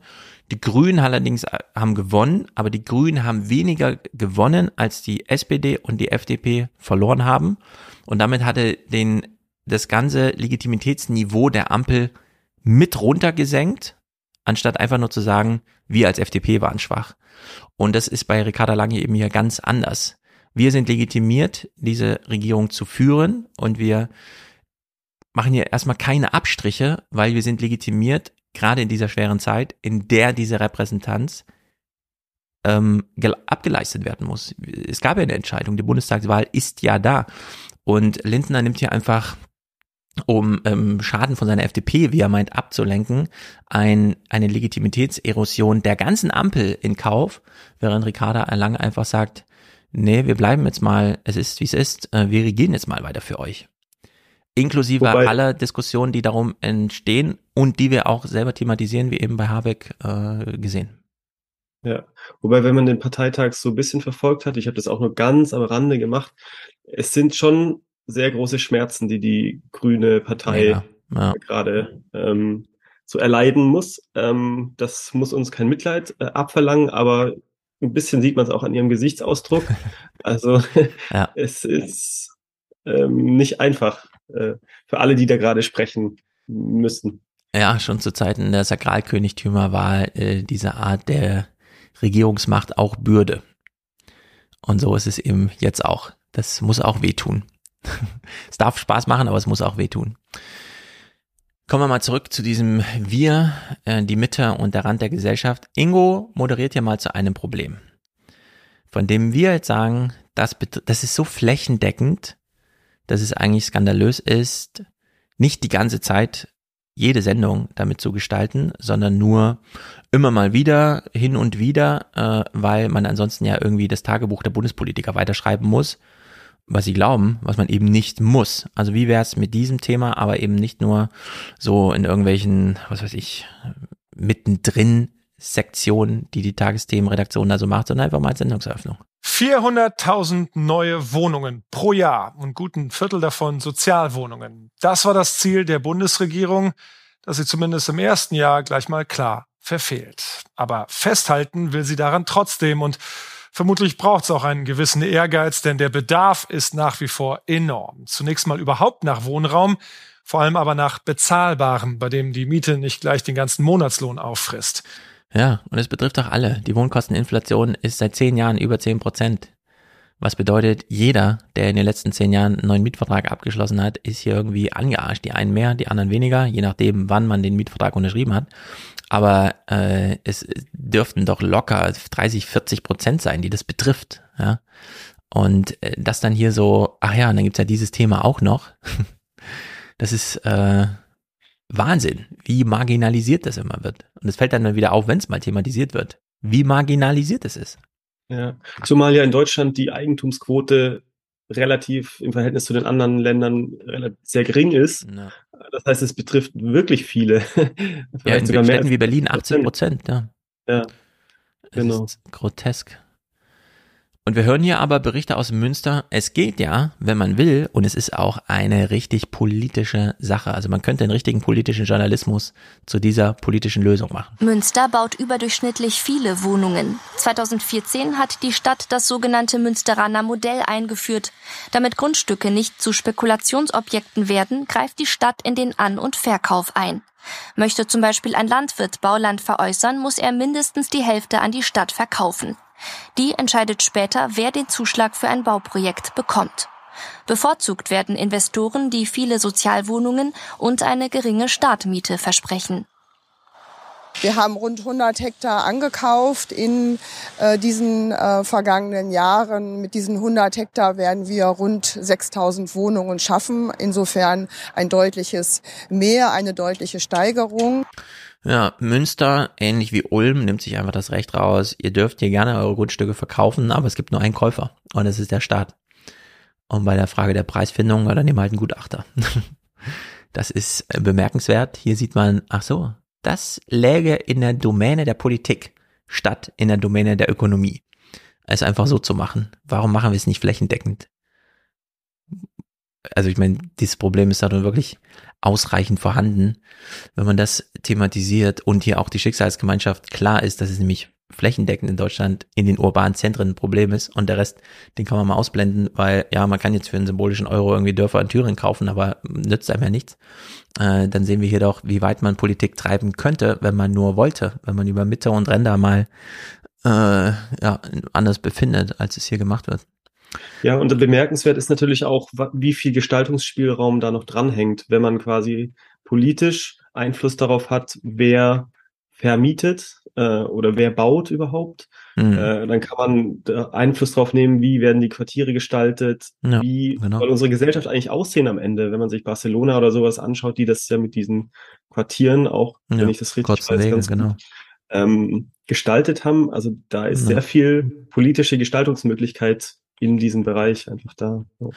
ja, es ist wirklich ein Drama, wie wir gerade im Journalismus, wo wir so viel Bundespolitik immer sehen, diese kommunale Realität so ausblenden und gleichzeitig hier so so viel Wirksamkeit sehen. Also es ist wirklich, naja, das ist wirklich schade, dass hier immer so viel einfach brach liegen gelassen wird von vor allem dem Journalismus. Hier, hier fehlt es einfach an ursprünglicher Aufklärung, um darauf dann eine politische Diskussion aufzusetzen. Drei kleine Clips aus dieser Wir, inklusiv, exklusiv und so weiter. Hier mal eine Kurzmeldung, die ist wirklich hochinteressant aus äh, in dieser Perspektive, die wir heute Abend eingenommen haben. Im Zusammenhang mit einer mutmaßlich geplanten Entführung von Bundesgesundheitsminister Lauterbach hat die Bundesanwaltschaft eine fünfundsiebzigjährige Frau festnehmen lassen. Sie soll eine staatsfeindliche Gruppe angeleitet und dabei geholfen haben, Waffen und Sprengstoff zu besorgen. Der ehemaligen Lehrerin war aufgrund ihres Reichsbürgergedankenguts bereits die Altersrente aberkannt worden. Sie ist eine Reichsbürgerin. Sie erkennt also unser Wir nicht an. Sie möchte gern, dass die Reichsbürgerei ihr eigenes Wir bis hin zur eigenen Nation und so weiter begründen. Und wir reagieren darauf, indem wir sagen, ja, dann kriegst du auch keine Altersrente, weil du erkennst ja uns als staatliche Auszahleragentur sozusagen nicht an. Oder habe ich das irgendwie missverstanden? Das ist ja grotesk. Wir geben ihr quasi recht damit, oder? Na, wir, wir schließen, na, ja, hm. Ja, wir sagen ihr, auf jeden Fall, ihr, ihr, ihre Einstellung verstärkt man natürlich, wenn ja. man zu dem, dass jemand sich selbst schon aus der Gemeinschaft rausnimmt oder ja. sich anders versteht, dass man das dann noch verstärkt, indem man auch den sozialen Boden raubt. Das ist schon hart. Ja. Ja, wir sagen ihr, interessanterweise, ähm, das ist ja auch nicht nur eine Lehrerin gewesen, sondern eine promovierte Theologin, ah. evangelisch. Ja. Das ist auch einen interessanten Artikel von dem Magazin, was sich sehr viel mit Kirchenthemen beschäftigt, Eule, die das mal so ein bisschen beleuchtet hat. Ah. Ja. Also ich finde das interessant, dass, dass wir ihr dann sagen, ach, sie wollen eine Rentenzahlung von dem Staat, den sie nicht anerkennen, dann holen sie ihn doch aus, also dann ja, fragen sie doch in ihrem Reich nach, ob sie da eine Rentenzahlung bekommen, dann bei uns halt nicht. Also das finde ich schon äh, grotesk, aber wie gesagt, das ist auch sehr verkürzt, wahrscheinlich muss man da nochmal inhaltlich nachlesen. Zweiter Clip, den finde ich irgendwie interessant. Wir sind hier in dieser Berichterstattung kurz vorm Wetter. Es wird äh, Kunst- und Kulturleben dargestellt. Es geht um eine Schriftstellerin, Melanie Raabe, die keine Reichsbürgerin ist, sondern genau das Gegenteil, aber die ihren eigenen Eskapismus gefunden hat mit Hilfe der Schriftstellerei, was eben bedeutet, nicht nur für sich selber, sondern auch für ihr lesendes Publikum. Ich fand das besonders interessant, weil sie eine also einen sehr sichtbaren Migrationshintergrund hat, zumindest ihre Familie, und sie aber in der Nähe von Jena aufgewachsen ist. Und das fällt mir immer wieder schwer zu glauben, dass dann trotzdem so viel Lebensfreude bei rumkommt. Ich denke ganz, ganz häufig darüber nach, was so Scheidewege im Leben sind, wenn ich in, an irgendeiner Stelle in meinem Leben einer anderen Person begegnet wäre oder wenn ich eine ganz, ganz kleine andere Entscheidung getroffen hätte, wenn irgendeine Kleinigkeit anders gewesen wäre. Und dieses Verschwinden, dieses ich löse mich und meine Identität auf und fange nochmal neu an, das finde ich einfach wahnsinnig spannend. Melanie Raabe, vierzig Jahre alt, bei Jena geboren und aufgewachsen. Sie war Journalistin und schrieb nebenbei. Nachts. Thriller, die heute Bestseller sind, in zwanzig Sprachen übersetzt. Erstaunlich. Erstaunliche Erfolgsgeschichte, sehr gut. Was man doch so alles hinbekommt mit ein bisschen richtiger Wortwahl. Ja.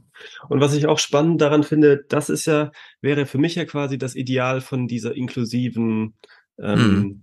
Gemeinschaft, dass es möglich ist, was sie gemacht hat, nämlich ihre Identität aufzulösen und irgendwie nochmal neu anzufangen, sozusagen. Ja. Also, ähm, weil quasi das eine Gesellschaft, die verschlossen und exklusiv ist, die macht es auch nicht möglich, diese, diesen Wandel auch im Persönlichen, ähm, dass man sagt, okay, ich fange jetzt nochmal ganz neu an, ich bin jetzt, ich habe jetzt eine persönliche Krise oder was auch immer, ähm, und möchte nochmal neu äh, werden. Und das ist eben in so einer Gesellschaft, die verschiedene Identitäten ermöglicht, ähm, ja. auch ein Wechsel äh, möglich. Und deshalb finde ich das ein ganz tolles Beispiel für das, was eigentlich möglich ist an Entfaltung für Menschen äh, mhm. in einer offenen Gesellschaft. Genau, also hier haben wir so einen Fall, und ich bin kein großer Anhänger dieses Journalismus, der immer, weil man keinen Zugang zum Werk findet, den Künstler so sehr in den Mittelpunkt drückt, anstatt das Werk.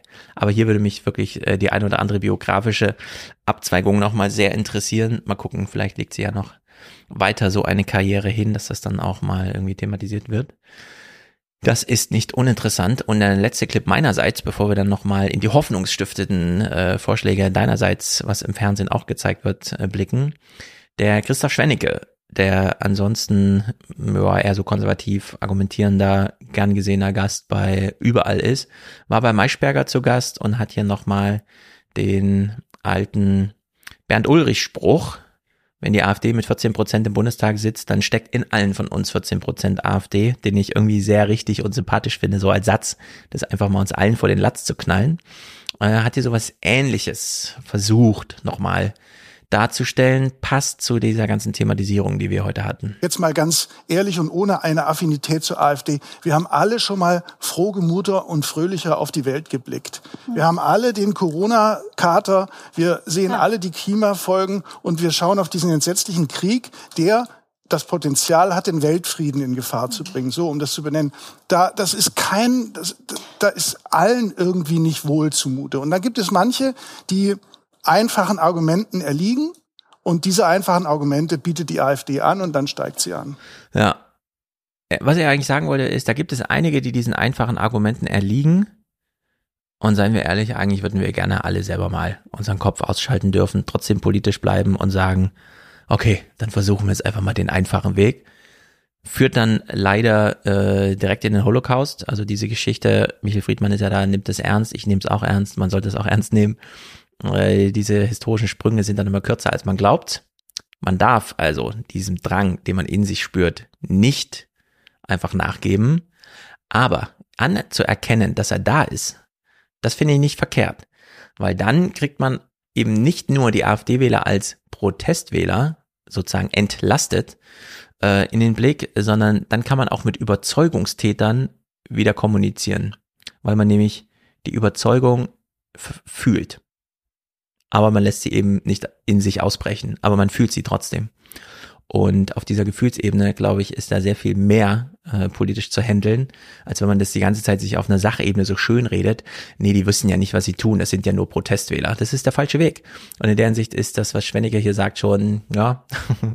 Und wie Bernd Ulrich auch sagte, ja. Also wenn vierzehn Prozent AfD im Bundestag sitzen, steckt die AfD in jedem von uns zu vierzehn Prozent. Das ist nicht verkehrt. Wir müssen unsere, uns mit unserer dunklen Seite da versöhnen. Und eben ja, einen Umgang lernen. Das schließt auch gut an, an das, was was ich gleich so ein bisschen vorbereitet habe. Mein Leitgedanke war so ein bisschen die Banalität der Geselligkeit. Also das, mhm. was er jetzt sagt, ist für mich auch so ein bisschen, ähm, wir haben auch ein großes Bedürfnis nach Banalität in uns. Richtig. Also nach einfachen Gedanken, nach nicht viel Nachdenken, nach einfach äh, sich gehen lassen. Ähm, und ein so ganz weiter. Einfaches Wort dafür ist die Zerstreuung. Ganz wichtig. Wird dann ähm, übersehen, wenn man sie sich nicht nimmt, die Gelegenheit der Zerstreuung. Aber Zerstreuung meint eben, etwas nur aus sich heraus zu machen und damit zufrieden zu sein, nicht zu glauben, man verschwendet gerade Zeit oder Gelegenheiten oder einen Augenblick oder sonst irgendwas, sondern mit fast nichts zufrieden zu sein, äh, den Leistungsgedanken und so weiter einfach mal ab oder jemanden überzeugen zu müssen, sondern mal ganz bei sich und so weiter. Also richtig, Zerstreuung.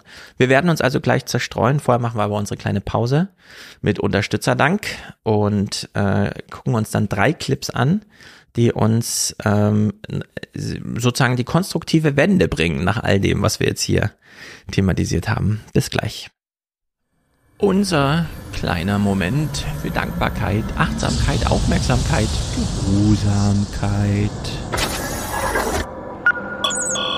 Letzter Aufruf für den Alias Express. Die Fahrkarten bitte.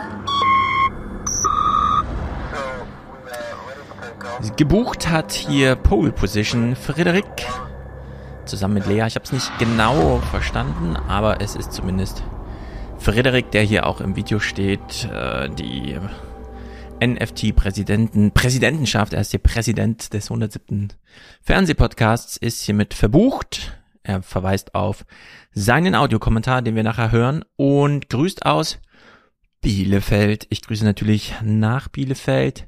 Danke, Angela Merkel. Es ist ein Zufallsgenerator, mal sehen. Liebe C D U, liebe... Nein, das war's nicht. Ich möchte heute... Nein. Ich danke Ihnen, vielen Dank für... Auch nicht? Danke, Angela Merkel. Funktioniert doch. hundertfünfzig Euro von Frederik, das ist spektakulär und gut für uns alle. Cornelius schickt fünfzig Euro, damit hier ein Produzent für Deutschland. Ich habe ja hier einige Evergreens.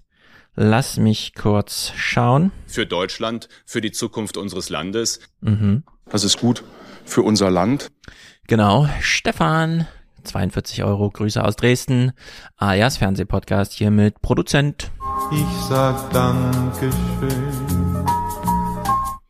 Sehr gut, Nikolas, einmalig, denn in kleineren Portionen monatlich. Danke für den tollen Podcast und das starke Buch zur Alten Republik. Bitte weitermachen.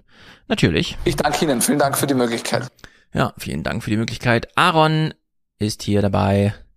Dirk, Hashtag, hau rein, auf Dauer. Danke Ihnen, Herr Zamperoni.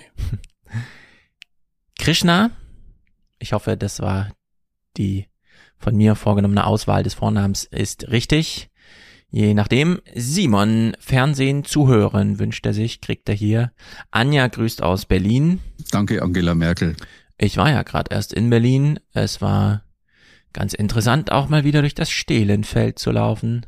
In manchen Städten hat man ja so ein paar Highlights, wie zum Beispiel auch den Kölner Dom. Heiko, grüße dich. Äh, Roman hat der alias Podcast Unterstützung ist angekommen. Heiner möchte einer von dreitausend sein.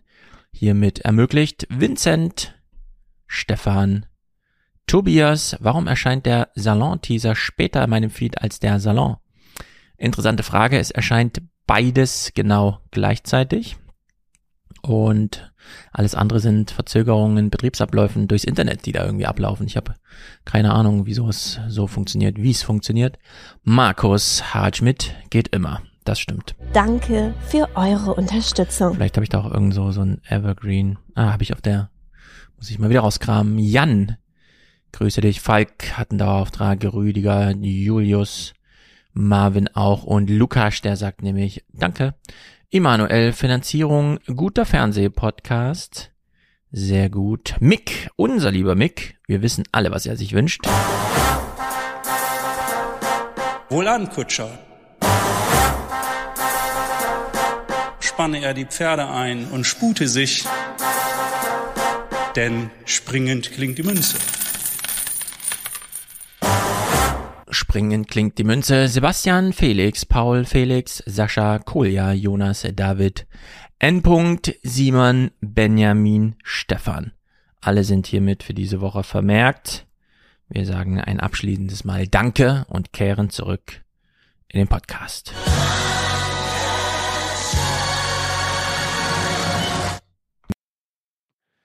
Reden wir also mal über Geselligkeit und Begegnungen. Nicht, weil ich das möchte, sondern weil es ein Thema seines eigenen Rechts ist, das, Jonas, du mitgebracht hast. Du kannst uns gerne in Breite und Tiefe erklären, wie es dazu kommt, denn ich sympathisiere, wie wir alle wissen, sehr damit. Ja, und äh, du bist natürlich auch nicht ganz unschuldig, dass wir darüber sprechen, denn es knüpft natürlich schon auch an, an zumindest zwei Thesen, die du so ein bisschen in deinem Buch auch beschreibst. Die eine These ist ja, ähm, es kommt für sowohl für die Alten wie auch für die Jungen nicht allein darauf an, dass sie finanziell ausgestattet werden, mhm. sondern es kommt auch darauf an, dass sie mit sozialem Leben ausgestattet werden, ja. und Geselligkeit. Ähm, und das Zweite wäre natürlich auch dein Schlusskapitel zur Familie, dass wir neu über Verantwortungsgemeinschaften und äh, sowas nachdenken müssen. Ähm, ja, und mein Hintergrund dazu ist, äh, weswegen mir genau diese Themen eigentlich auch ein sehr großes Anliegen bleibend sind, ist, dass ich, ähm, es kam jetzt schon öfter mal so ein bisschen durch, dass ich früher tatsächlich evangelischer Pfarrer war. Das habe ich fünf Jahre gemacht, ja. äh, in Norddeutschland. Und mich, also man kann das ja so ein bisschen als Community Manager eigentlich verstehen. Also man, man, man managt einfach so eine Gruppe von Leuten und guckt, dass die irgendwie ähm, was auch immer miteinander tun und sich gut fühlen dabei und selbstwirksam sind und alles Mögliche. Genau, ähm, ich was auch immer finde ich besonders interessant, weil es einfach einen Einzugsbereich gibt von Menschen, die sich echt begegnen können. Ja. Alles andere ist dann zweitrangig. Altersfragen, Berufsfragen, wer ist hier wie körperlich konstituiert und so weiter. Sondern man hat so einen richtigen Begegnungs-Gemeinsamkeitszusammenhang. Richtig, auch vor Ort sich zu treffen, ähm, das ist natürlich spannend. Ähm, und da habe ich das, die Sache an sich habe ich gern gemacht. Ich sag mal Community Manager, ähm, mit der Institution und mit der christlichen Tradition und besonders mit dem evangelischen Pfarramt, was ich bekleidet habe, äh, habe ich aber mit allen drei Dingen gebrochen und habe mein Amt niedergelegt, äh, bin aus der Kirche ausgetreten und versuche jetzt aber dieses ähm, Anliegen weiter säkular einfach ähm, zu betreiben. Also sprich, Ähm, für einzelne Menschen da zu sein, aber auch so ein bisschen im Nahbereich zu gucken, wie kann man einfach ähm, im Guten wirksam sein, äh, mhm. so in, äh, ja, regional, in der Kommune, ähm, bei den Leuten vor Ort. Ähm, genau, das wäre nochmal eine ganz andere Geschichte, wie ich das so mache und was ich da mache, aber ähm, das ist mir jetzt nochmal wichtig zu markieren, bevor wir jetzt Clips anschauen, wo es tatsächlich auch so ein bisschen um Kirche und was macht eigentlich die Kirche so, ja. äh, geht. Und ich hatte ja vorhin schon gesagt, dass mich der Gedanke der Banalität, der Geselligkeit so ein bisschen begleitet hat und dieses Wort einfach mal so auch ein bisschen im Hinterkopf behalten, wenn man quasi jetzt gleich sieht, was äh, Kirchen und Kirchengemeinden in Deutschland äh, so machen. Ich habe einen Clip aus vom M D R, also ist irgendwo in Sachsen, glaube ich, und einen Clip vom B R, äh, Bayerischen Rundfunk, also irgendwo in Franken muss das irgendwo wohl sein. Ähm, Und es ist auch so ein bisschen banal, was Kirchengemeinden machen, aber trotz meiner kritischen Distanz habe ich doch eine große Sympathie auch für dieses Banale, was da irgendwie passiert. Mhm. Und das wollen wir uns jetzt einfach mal anschauen. Sehr gut. Wir beginnen in Bayern. Bei Können wir gerne machen, ja. Sehr gut. Jetzt geht's auf zum neuen Ufer. Alles gepackt, wir sind bereit. Selbstironische Szenen aus ihrem Leben. So präsentieren sich Anne-Sophie und Martin Höpfner in ihrem neuesten Video. Diesmal will das Pfarrerspaar Studierende an der Uni Erlangen erreichen. Neben Social Media setzen sie dabei auf Nahbarkeit vor Ort. Zum Beispiel mit Kochevents vor dem Gottesdienst. Denn Kirche neu zu denken, ist das, was sie hergezogen hat. Ups. Ausschlaggebend war tatsächlich Arbeit mit jungen äh, Menschen, ähm, auch ein bisschen außerhalb der klassischen kirchlichen Strukturen. Das finde ich besonders interessant. Äh, Essen, wir haben es hier mit Inkorporationen zu tun. Also einer Tätigkeit, bei der man am Ende seinen eigenen Körper erweitert. Man hat ganz lange früher auch das sakrale Bücherlesen so verstanden.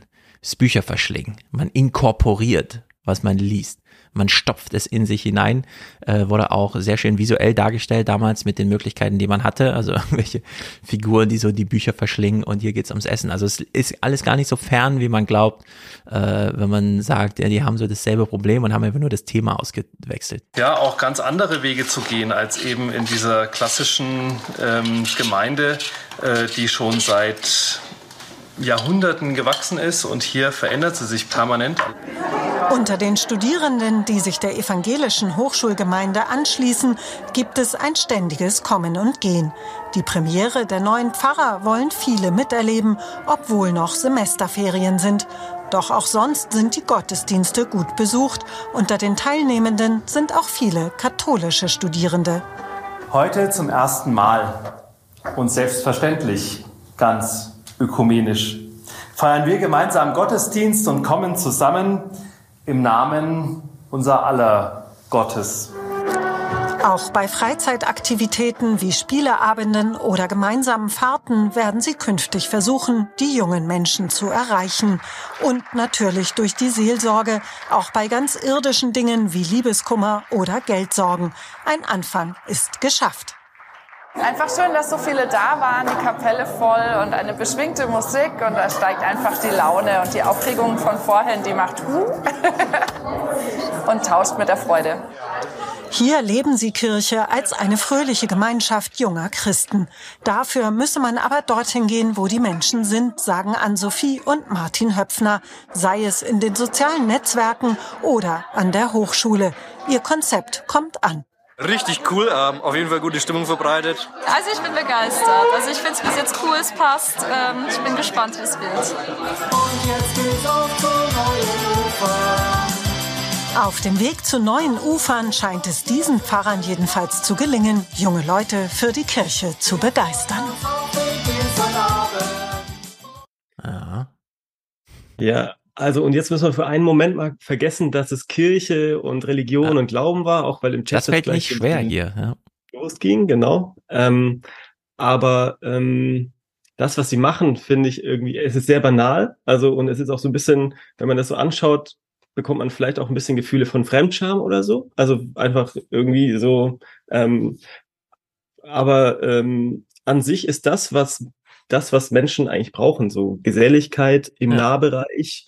Begegnung mit anderen Menschen, auch mal zusammen vielleicht kochen, eine Ansprechperson hat, was wir gehört haben, so für einen Spieleabend, für finanzielle Sorgen, hm. äh, wo man mal drüber sprechen kann und sowas. Das sind, finde ich, ganz wichtige Funktionen, die wir eigentlich, und da sehe seh ich auch gewisse Bedenken, wie sie auch im Chat gesagt wurden, dass Freikirchen wachsen, sprießen und dass das auch gewisse Bedenken natürlich hervorruft, was ich auch teile. Hm. Aber da müssten wir doch als Gesellschaft eben überlegen, wie können wir das denn säkular bereitstellen. Genau. Es ist ja so ein bisschen so, hier wurde ja jetzt gerade verhandelt, wie kann man eigentlich seinen Nachmittag so verbringen und mit was? Und das kennen wir auch von akademischen Konferenzen. Ja, am Ende braucht es eine Tagesordnung, irgendwer muss irgendwelche Vorträge halten. Man geht aber dann nicht deswegen hin, die kann man ja auch später nachlesen oder im Video schauen, sondern man begegnet halt den anderen aus der eigenen Zunft, und das ist hier nochmal thematisch eine Stufe weiter generalisiert. Man begegnet sich einfach so, weil man Mensch ist. Ja, das sind ja die Kirchen ganz gut darin, das einfach so zu formulieren. Du musst eben nicht studieren oder sonstiges, dein Beruf ist auch egal, sei nur Mensch und anwesend, und dann bist du schon da. Und ich denke mir bei sowas dann immer, wir haben in Manfred Spitzers Buch gelesen, dass Einsamkeit ansteckend ist. Wenn zwei Leute anfangen, in der Straßenbahn nur noch auf ihrem Handy rumzudatteln, dann machen das auch diejenigen, die dann noch daneben sitzen, also dann sind schon vier und dann beim nächsten Mal sind acht. Und wenn dann am Ende äh, zwanzig Leute in der äh, Straßenbahn äh, auf ihr Handy schauen, die letzten beiden sind dann auch einsam in der Straßenbahn, auch wenn sie kein Handy haben. Also das vererbt sich dann einfach als, so verhält man sich halt, und dann mischt man sich da auch nicht gegenseitig in die Gegenwärtigkeit ein. Jeder lässt sich in Ruhe. Und diese Frage, warum leben die Deutschen so einsam? Ja, weil sie irgendwann relativ früh ihr, ihre Wohnimmobilie gekauft haben, gerade die jetzt alt werden, haben das ja noch überwiegend.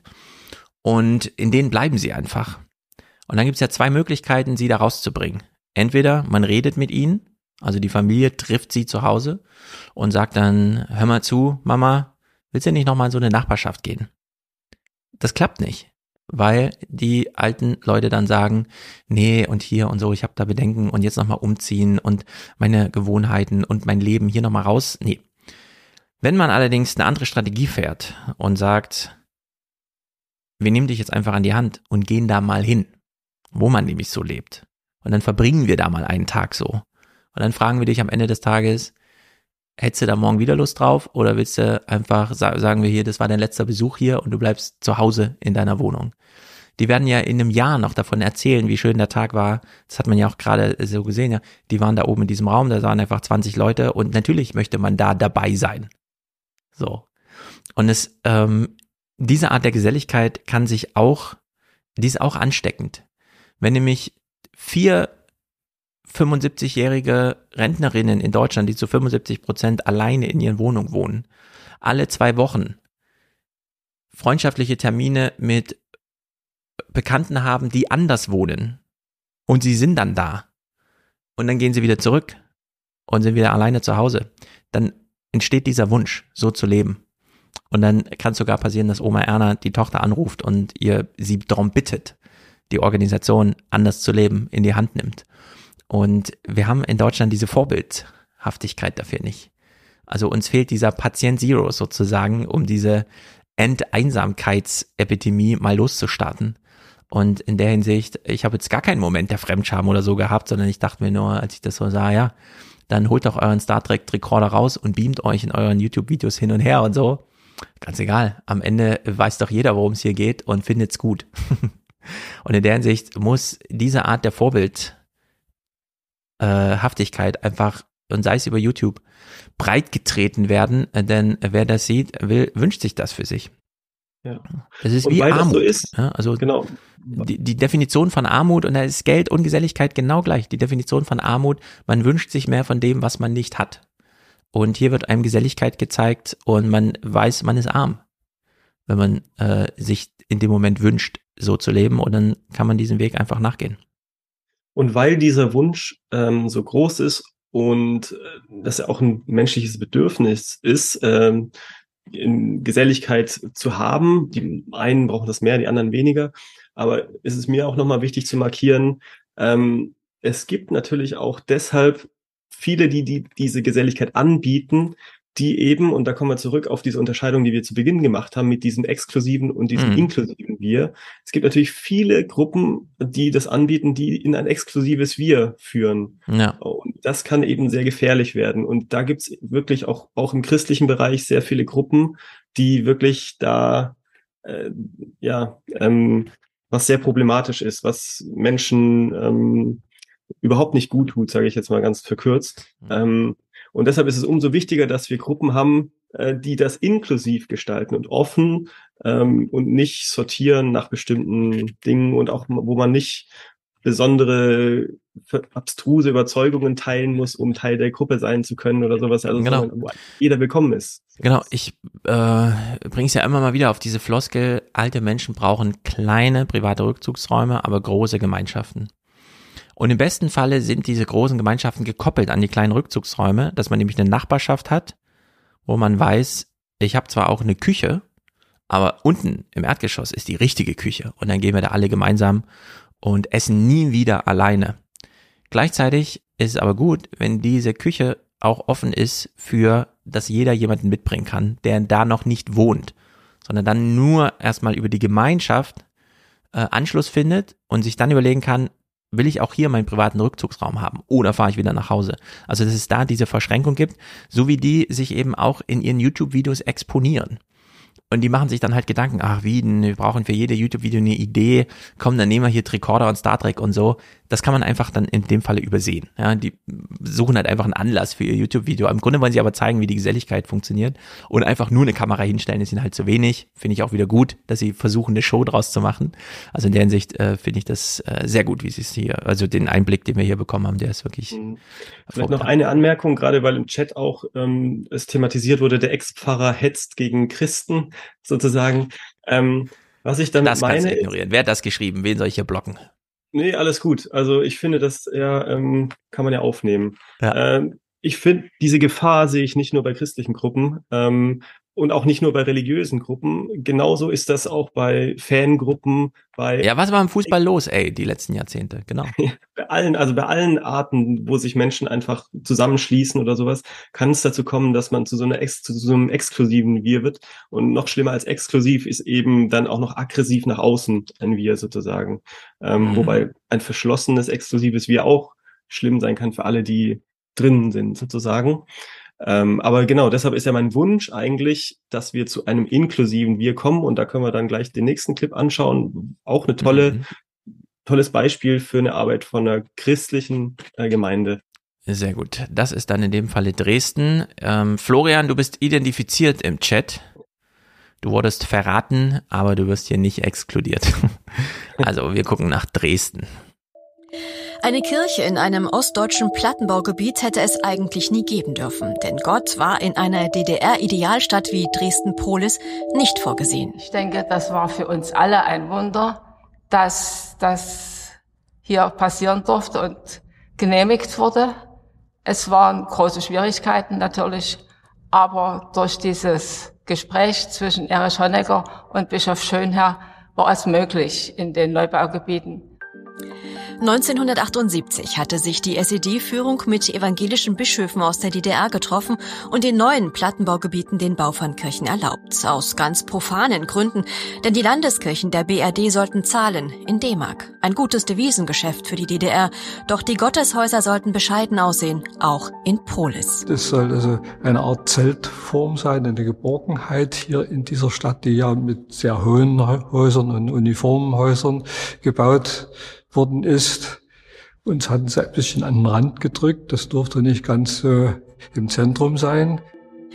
Auch einen Glockenturm erlaubte die D D R in Dresden-Prolis nicht. Erst zweitausendfünf konnte ihn die Gemeinde bauen. Die jungen Menschen, die einst in das Neubaugebiet zogen, sind mittlerweile alt geworden, ihre Kinder oft fortgezogen. Auch in der Prolisser Kirchgemeinde ist das so. Ihr Ziel aber bleibt unverändert. So schön die Kirche auch ist, wir wollen hier nicht nur allein in dieser Kirche sein, sondern wir wollen Kirche im Stadtteil sein. Wir sind im Stadtteil gut vernetzt und ähm, es gibt so einige Projekte und eins davon ist der Prolisser Mittagstisch. Jeden Dienstag können hier Menschen für nur einen Euro fünfzig ein Drei-Gänge-Menü genießen, gespendet von der Tafel, gekocht von Ehrenamtlichen. In dem Stadtviertel wohnen heute viele Menschen mit wenig Geld. Das ist eine geniale Idee, weil wenn, wenn man, wenn man ab und zu mal nie unbedingt was zu essen zu Hause hat, kann man auch wirklich gerne gemeinsam hierher gehen und es sind andere Leute da, man kann, man kann mit den Leuten reden und das Essen schmeckt wirklich gut. Auch wenn sie klein ist zwischen all den Hochhäusern, aus Dresden-Polis ist die Kirche längst nicht mehr wegzudenken. Na endlich, die Community-Küche. Ich rede ja häufiger über diese Backstube, wo einfach der Dienstplan an die sozusagen Interessierten äh, aufgeteilt wird. Heute ist Oma Erna dran, sie bringt ihr Lieblingsbackrezept mit. Und dann kauft man sich nicht für vier Euro den Kuchen, sondern man kriegt ihn einfach zum Selbstkostenpreis für fünfzig Cent. Hier kocht man aus Tafel... Äh, Gütern für ein Euro fünfzig ein Essen.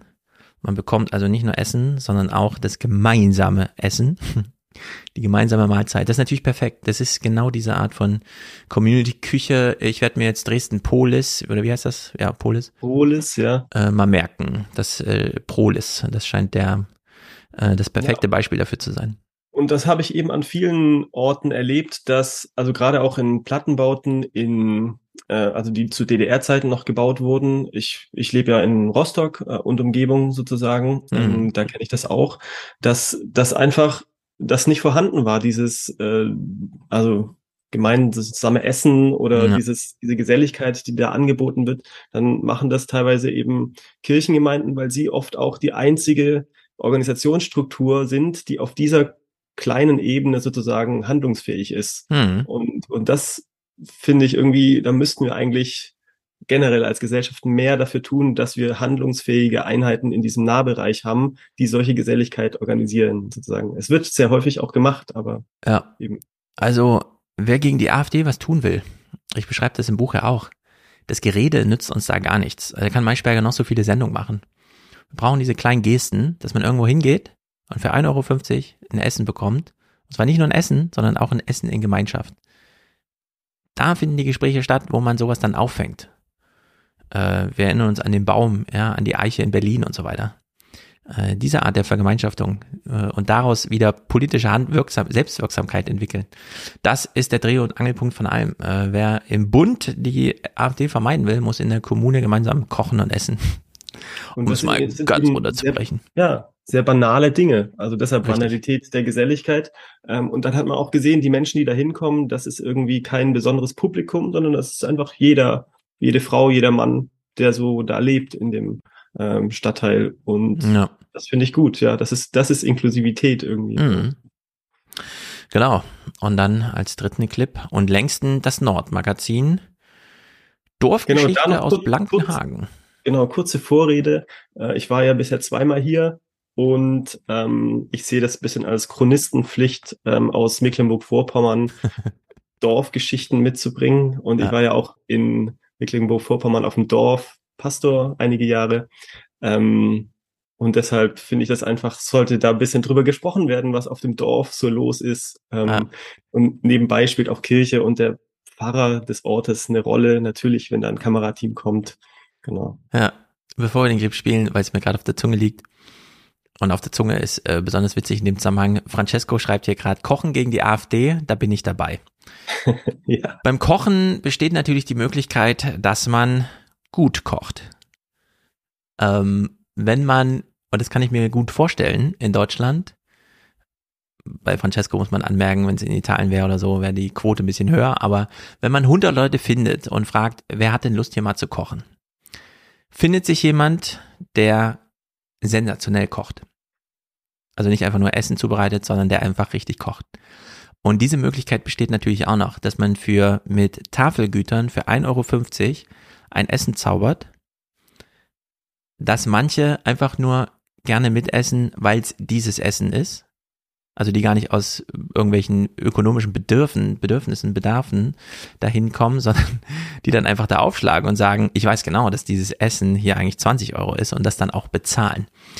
Also es wäre, äh, glaube ich, mal auf die Probe zu stellen, ob solche Einrichtungen, solche Community-Küchen mit dem Hinweis, man kann ja auch solidarisch mehr bezahlen, nicht am Ende bessere ökonomische Einrichtungen sind durch diese Inklusivität.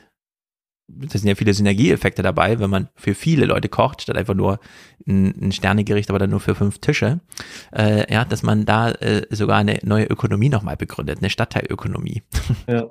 Wobei aber wer weiß. Ergänzend, ergänzend ist, äh, sehe ich das ein bisschen so, man stärkt halt auch die Selbstwirksamkeit von Menschen, wenn man ihnen die Möglichkeit schafft, sich zu beteiligen, Richtig. Auch beim Kochen. Beiträge zu leisten, ja. Genau, und dann kommt oft nicht das allerbeste Essen bei raus, aber die Leute haben selber gemacht, ähm, haben mitgewirkt, ähm, sogar Kinder kann man damit mit beteiligen und so weiter. Also das ist aus meiner Erfahrung in Sozialvereinen und auch in Kirchengemeinden eigentlich deshalb, da kann man schon mal was Besonderes machen, wo man ein besonderer Koch kommt und sowas, aber das ist dann ein Highlight. Im ja. Sinne der Nachhaltigkeit ist halt so, du suchst am besten, du bindest irgendwelche Leute ein, die dann das machen sozusagen. Mhm. Dann entsteht auch gleich so eine Gemeinschaft und so eine Gruppe, die sich dann abspricht, wer ist wann dran und so weiter. Genau, und dann hat ganz genau. Das ist dann, äh, auch wenn man nicht kocht, leistet man Beiträge damit, dass man sich auf das Essen derjenigen, die heute mit Kochen dran sind, freut und weiß, wie die Küchensituation ist. Und bevor wir jetzt den Nordmagazin-Clip, äh, ja, Jürgen in Hessen hat mal ein Koch das ganze Land regiert. Das stimmt, das ist eine sehr gute Anmerkung. Da sitzt er am Montevideo und macht sich lustig. Na gut, also hier die Nordmagazin-Geschichte. Selbst aus hundertzwanzig Meter Höhe kriegt man es nicht ganz ins Bild. Kein Wunder, Blankenhagen ist ungefähr zweieinhalb Kilometer lang. Ja, zählt das noch als Dorf? Ja, das ist auf jeden ja. Fall noch ein Dorf. Und zwar eins mit allem, was ein Dorf so braucht. Grundschule, Feuerwehr, Spielplatz, Dorfgemeinschaftshaus, Fußballplatz, Landbäckerei und eine Kirche. Und es gibt den Wallbach. Er ist der Grund, weshalb wir vor drei Wochen schon einmal in Blankenhagen waren. Nach einem Starkregen war er über die Ufer getreten und hatte zum Beispiel das Grundstück von Gerlind und Reinhard Kröger komplett überflutet. Versicherung hat sich... Ja, was? Ist soweit, ja. Läuft alles. Ist eingereicht worden und, und es läuft, ja. ja. Ihr Mann erzählt, dass Blankenhagen zwölfhundertdreiunddreißig zum ersten Mal urkundlich erwähnt wurde. Und Blankenhagen war ja ganz, ganz früher war es ja ein Bauerndorf. Waren ja sechs oder Großbauern waren ja hier. Und dadurch ist das im Prinzip hier, ist das so ländlich geblieben im Prinzip. Und was so viele schätzen hier, ne? Die beiden zeigen uns ja. ihr Dorf. Als erstes, nur hundert Meter entfernt, das sogenannte Doktorhaus von neunzehnhundertvier. Hier auch noch so einiges dran, ja. Hier sind bis... Hier bin ich noch geboren. Bis neunzehnhunderteinundsechzig oder sechzig sind hier noch Kinder geboren. Ne? Und da sagt man immer in Blankenhagen geboren. Mal weggegangen, mal wiedergekommen. Und viele Menschen sind neu nach Blankenhagen gekommen. Trotz der vielen neuen Häuser ist das Dorf kompakt geblieben, weil man statt eines Neubaugebiets nur die Lücken bebaut hat.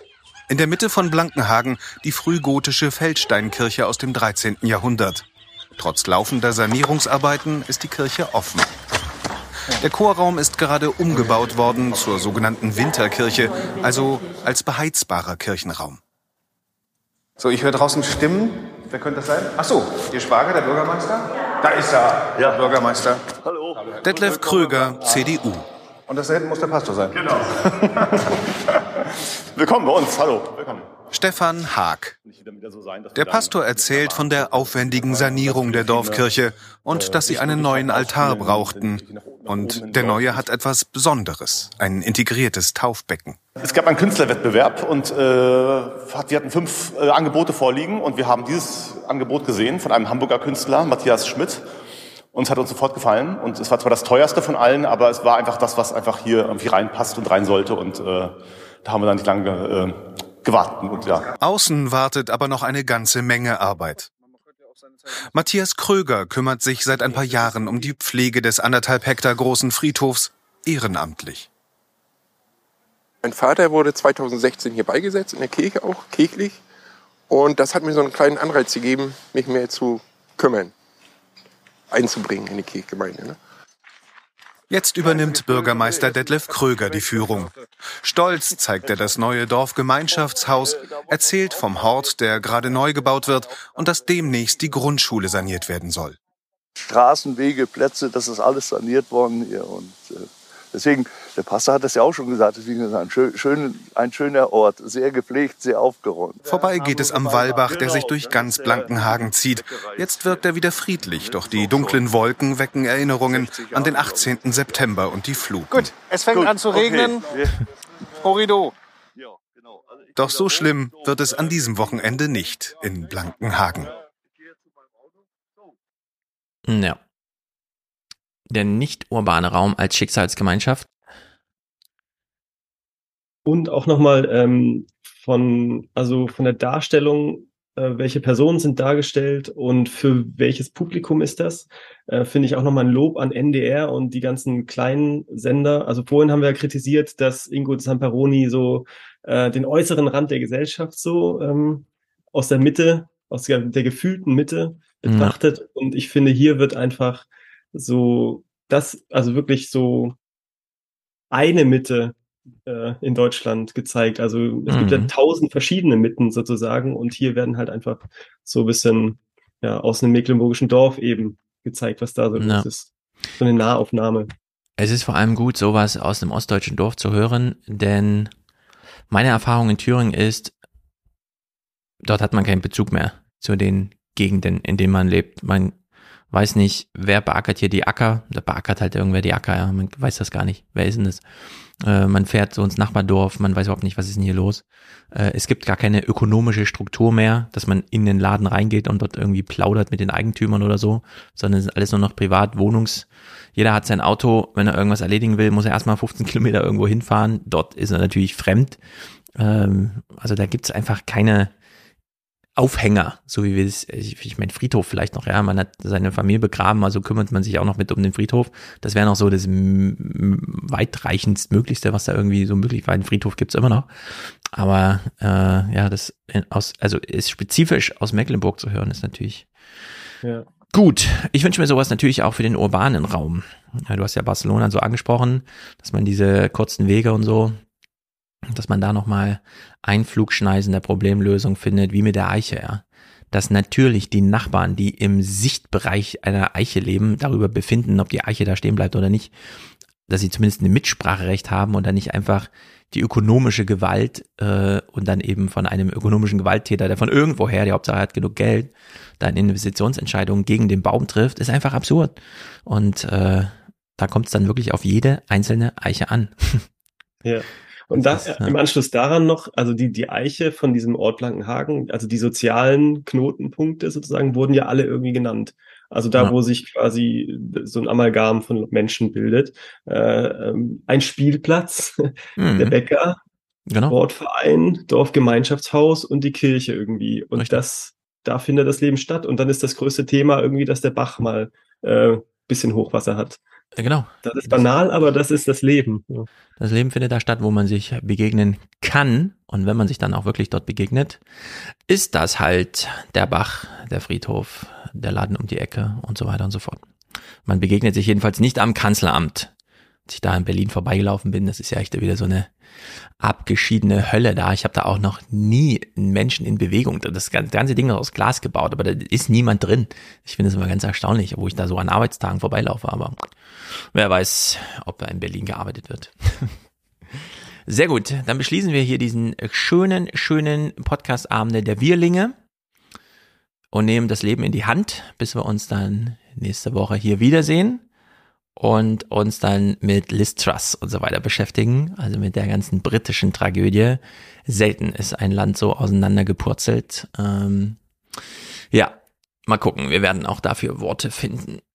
Wir bedanken uns bei dir, Jonas, und sagen aber auch bis bald.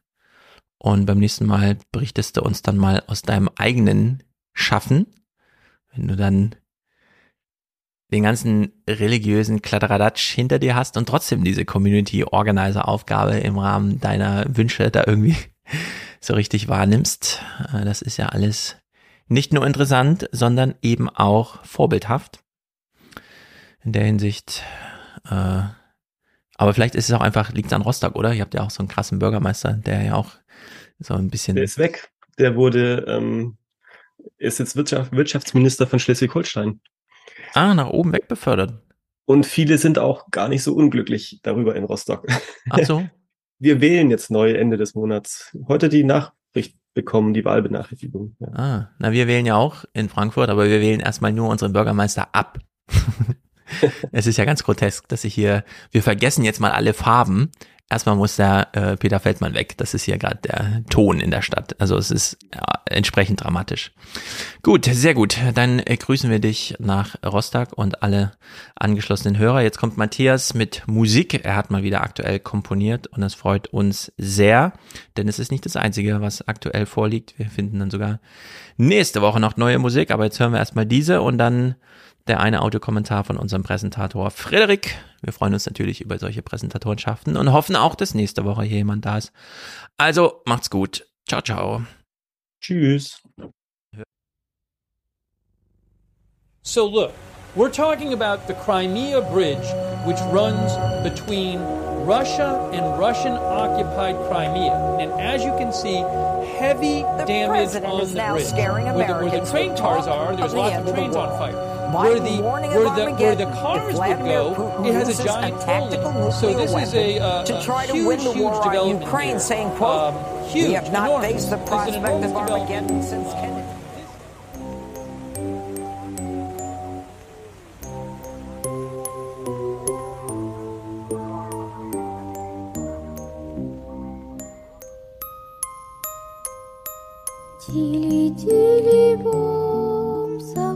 Глаза скорее, кто-то ходит за окном и стучится в двери.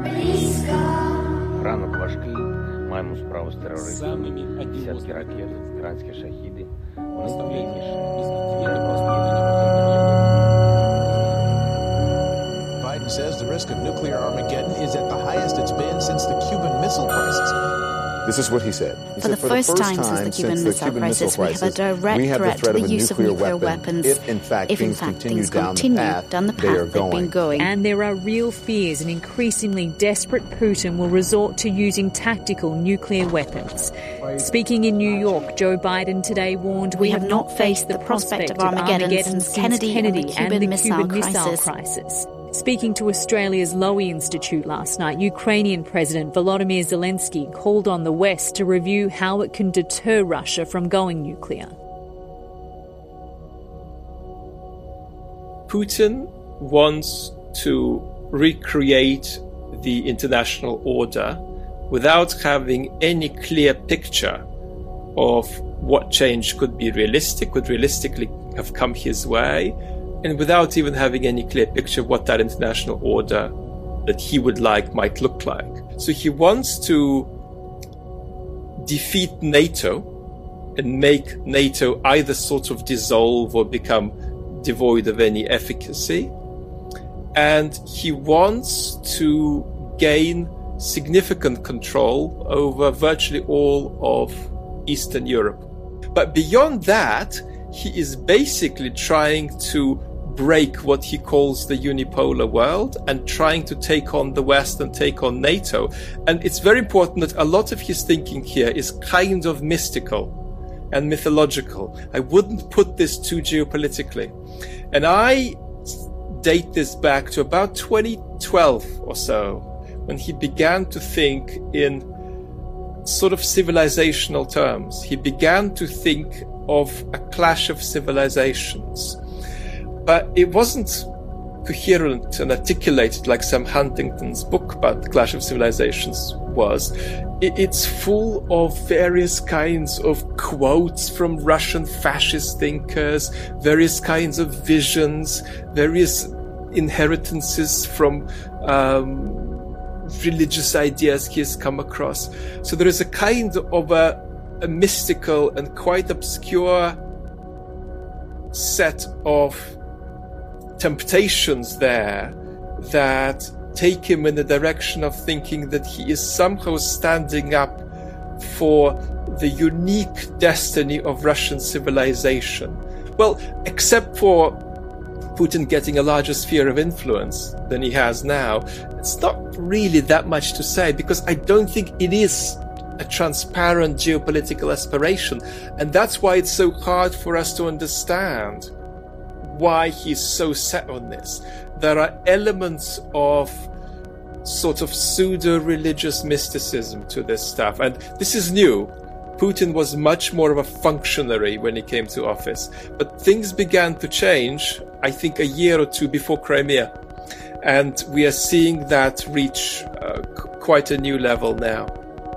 Dilly, dilly, boom, close your eyes now. Someone's walking outside and knocking on the door. Mister President, will you talk to us about Putin, sir? You think Armageddon is coming, sir?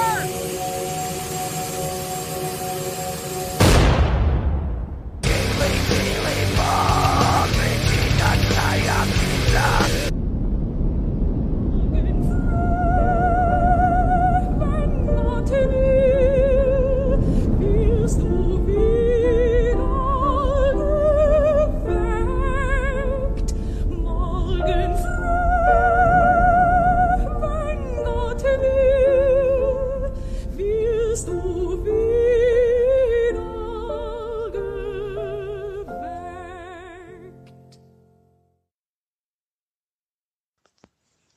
Hallo liebe Alias Podcast Community, hier meldet sich Frederik mit einem ersten Audiokommentar und ich sende schöne Grüße aus Bielefeld an besonders dich, Stefan. Schade, dass wir uns nicht äh, gesehen haben an der Uni. Wenn Wikipedia stimmt, haben wir uns dort die Türklinke in die Hand gegeben.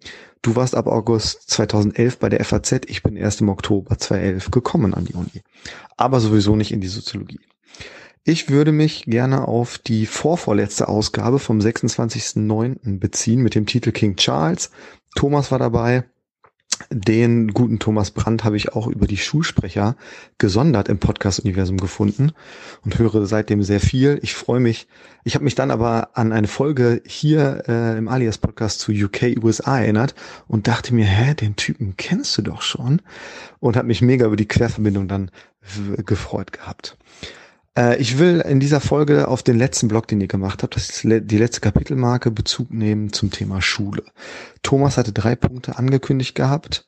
Der dritte wurde nicht ganz klar benannt. Ich habe ihn nicht mitgekriegt, aber das wird dann wohl das Digitale sein. Aber wir gehen sie einmal nach der, nach der Reihe durch. Der erste Punkt war nämlich Safe Spaces. Dazu hattet ihr dann, oder Thomas, mehr Interaktion mit den S U S gefordert und Jugendarbeiten in der Schule. Das kann ich nur restlos supporten, und dann ist der erste Punkt auch schon schnell vorbei. Der zweite Punkt war demografischer Wandel im Lehrerzimmer. Thomas sagt, er ist an seiner Schule schon durch mit der Kollegiumsverjüngung. Ich will kurz was zu N R W hier sagen. Ähm, das Gymnasium stellt keine Planstellen mehr zur Verfügung, stellt gar nicht mehr ein im Moment. Es gibt die Möglichkeit, sich an andere Schulformen abordnen zu lassen für fünf Jahre. Vor allem Berufskolleg und Grundschulen sind da wohl äh, in der Pipeline, um danach eine feste Stelle an, eine, an einem Gymnasium zu bekommen. Das machen manche, andere hoffen aber, dass irgendwie doch sich nochmal eine Planstelle ergibt. Und ich kann irgendwie verstehen, dass Thomas mit seiner Schule, fachlichen Oberschule in Bamberg, ähm, durch ist, denn nur Sekt zwei unterrichten, ist mein Eindruck, Lehrkräfte, die die Befähigung für Sekt zwei haben, machen das viel lieber, nur mit den Großen zu arbeiten. Mit den Kleinen ab Jahrgang fünf, fünf bis zehn gibt's weniger Disziplinprobleme, auf die haben viele Leute keinen Bock. Ich kann das ver- verstehen mit den Disziplinproblemen. Ich selbst habe aber extra die Gesamtschule gewählt, weil ich ganz klar für eine Schule für alle bin und genau mit diesen Klientel gerne arbeiten will. Das Lehrkräfte ranzuschaffen, auf die Schule abgewälzt werden soll, wie ihr dann diskutiert, ist natürlich völlig politisches Versagen wieder und finde ich katastrophal. Dass Berlin die Verbeamtung jetzt wieder eingeführt hat, und um im Kampf der Bundesländer bessere Karten zu haben, finde ich aber genauso scheiße und kontraproduktiv. Meiner Meinung nach gehört die Verbeamtung allgemein abgeschafft. Stichwort ist hier funktionierende Sozialsysteme nur mit starken Beitragszahlenden. Mich würde interessieren, was Thomas zu diesem Punkt sieht. Und hier lässt sich jetzt noch ein kurzer Verweis zur aktuellen Folge Alias Podcast anbringen, wo Mick ja schildert aus Berlin, dass alle guten Refis in die anderen Großstädte abgehauen sind, weil eben Berlin nicht verbeamtet hat, bis jetzt vorletztes Jahr oder so. Fühle ich und ist ein Problem. Wenn es also Unterschiede in den Bundesländern gibt, haben wir da immer so eine komische Konkurrenz. Deswegen ist Thomas ja auch irgendwie nicht zurück nach Thüringen gegangen, sondern in Bayern geblieben.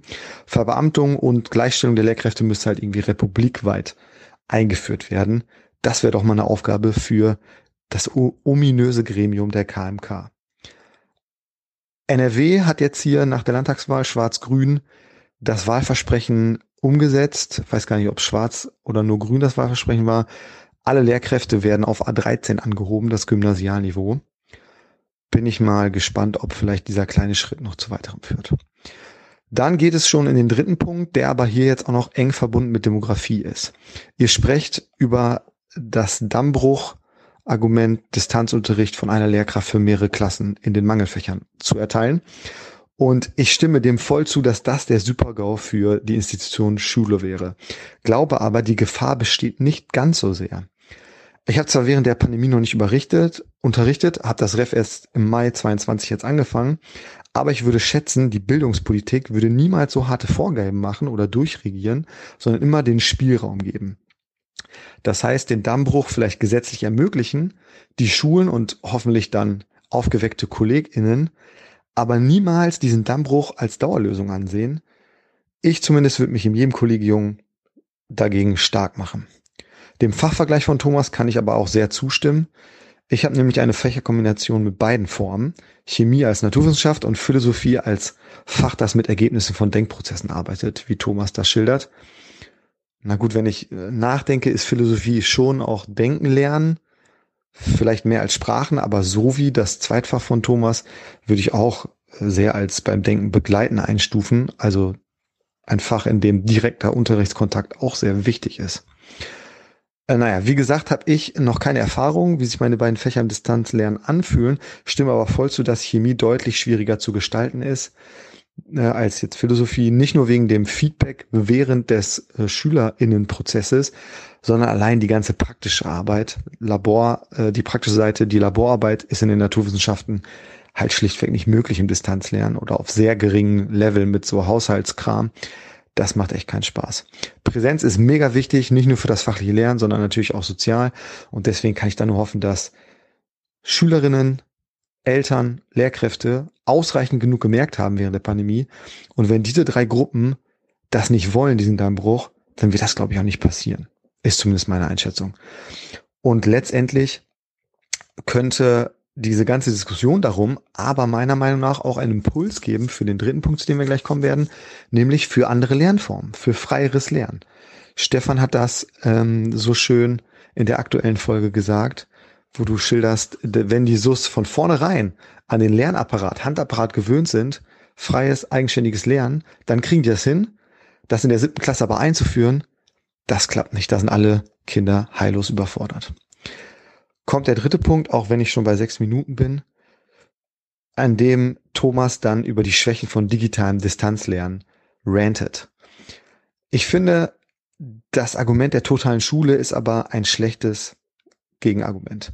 Denn wäre nicht selbst die Zeit einteilen, sich selbst organisieren, eine wichtige Kompetenz fürs Leben, die eben in der Schule erlernt werden sollte?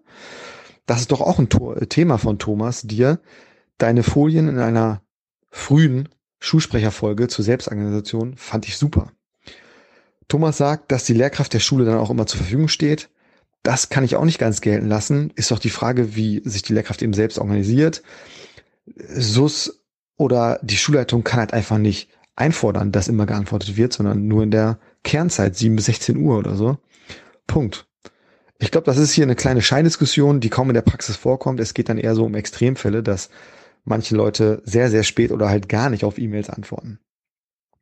Die Panik, von der Thomas spricht, ständig in die Plattform reinschauen zu müssen, ist aber ein valider Punkt, der aber genauso unter Arbeitsorganisationen, finde ich, fällt und dort bearbeitet werden muss, sich einspielen wird. Microsoft Teams ist wirklich grausam. Jeder Kanal, jedes Team muss da einzeln die Benachrichtigungen angestellt werden und die sind standardmäßig auf aus oder ich bin zu blöd, das irgendwie zu finden. Generell aber kann ja niemand erwarten, dass etwas Dringendes gesehen wird, das nur in die Plattform hochgeladen wird, wie Thomas das einmal beschreibt. Da muss es doch um ein Gefühl geben für Arbeitsabläufe, für Priorisierung, also wann guckt eine Lehrkraft da hinein, nur E-Mail zu benutzen, wenn was Wichtiges ist. In E-Mails ist es ja auch eigentlich schon üblich gewesen, wichtige Dinge auch anzuhängen, aber reinzuschreiben, äh, den Verweis, es gibt, es liegt auch in der Cloud am Ort, äh, dort kann das Dokument auch abgerufen werden, nur es ist jetzt die E-Mail, weil es drängt. Insgesamt fand ich den Blog ein bisschen zu negativ. Es gibt auch echte Vorteile für digitale Kommunikation und digitales gemeinsames Arbeiten im Kollegium. Vielleicht kann ich da Vorteile nochmal aufzählen. Wenn ich sie jetzt ankündige, müsste ich sie natürlich auch aufzählen. Vielleicht, wenn es eine Resonanz gibt. Der letzte Punkt jetzt, den Thomas dann am Ende aufmacht, und der finde ich der wichtigste ist beim Thema Digitalisierung in der Schule, ist dann, iPad wird als Heft benutzt, schlechte E- Books als Schulbücher. Ob es Sinn macht, den Kids echt ab Jahrgang fünf nur das iPad in die Hand zu drücken, arbeitet damit, ist meiner Meinung nach nämlich richtig stark zu hinterfragen. Genau diese Sache, dass es eben auf der einem Bildschirm die Sache, das Arbeitsblatt, das Buch angeschaut wird und auf einem zweiten Blatt oder Bildschirm dann geschrieben werden muss, genau das ist ja schwierig, wenn die S U S eben keinen Stift mehr dabei haben oder kein Heft mehr führen. Ich bin da, hat auch noch nicht so ganz den Weg gefunden, dass in meinem Unterricht umzusetzen. Digitales Schulbuch hat natürlich aber auch ganz andere neue didaktische Möglichkeiten als das analoge Exemplar. Bin ich auch noch nicht am Ende meiner Weisheit. werde vielleicht nochmal von meiner Erfahrung berichten. Als letztes aber OneNote, persönliches Kursnotizbuch dort zu führen, kritisiert Thomas auch so ein bisschen. Kann ich nicht ganz teilen, weil genau das doch eben die Möglichkeit bietet jetzt für ein Portfolio, für individualisiertes Lernen. Was sie am Ende sagt zur Krisenresilienz, ist dann aber wieder top und schließt den Kreis zum ersten Punkt, den ich bei Thomas und seiner ganzen Art im Schulsprecher-Podcast echt top finde. Kontakt mit den S U S ist das Wichtigste und darauf sollten wir uns in der Schule, glaube ich, echt konzentrieren. Damit bin ich am Ende jetzt zehn Minuten. Hoffentlich lädt Stefan das auch hoch.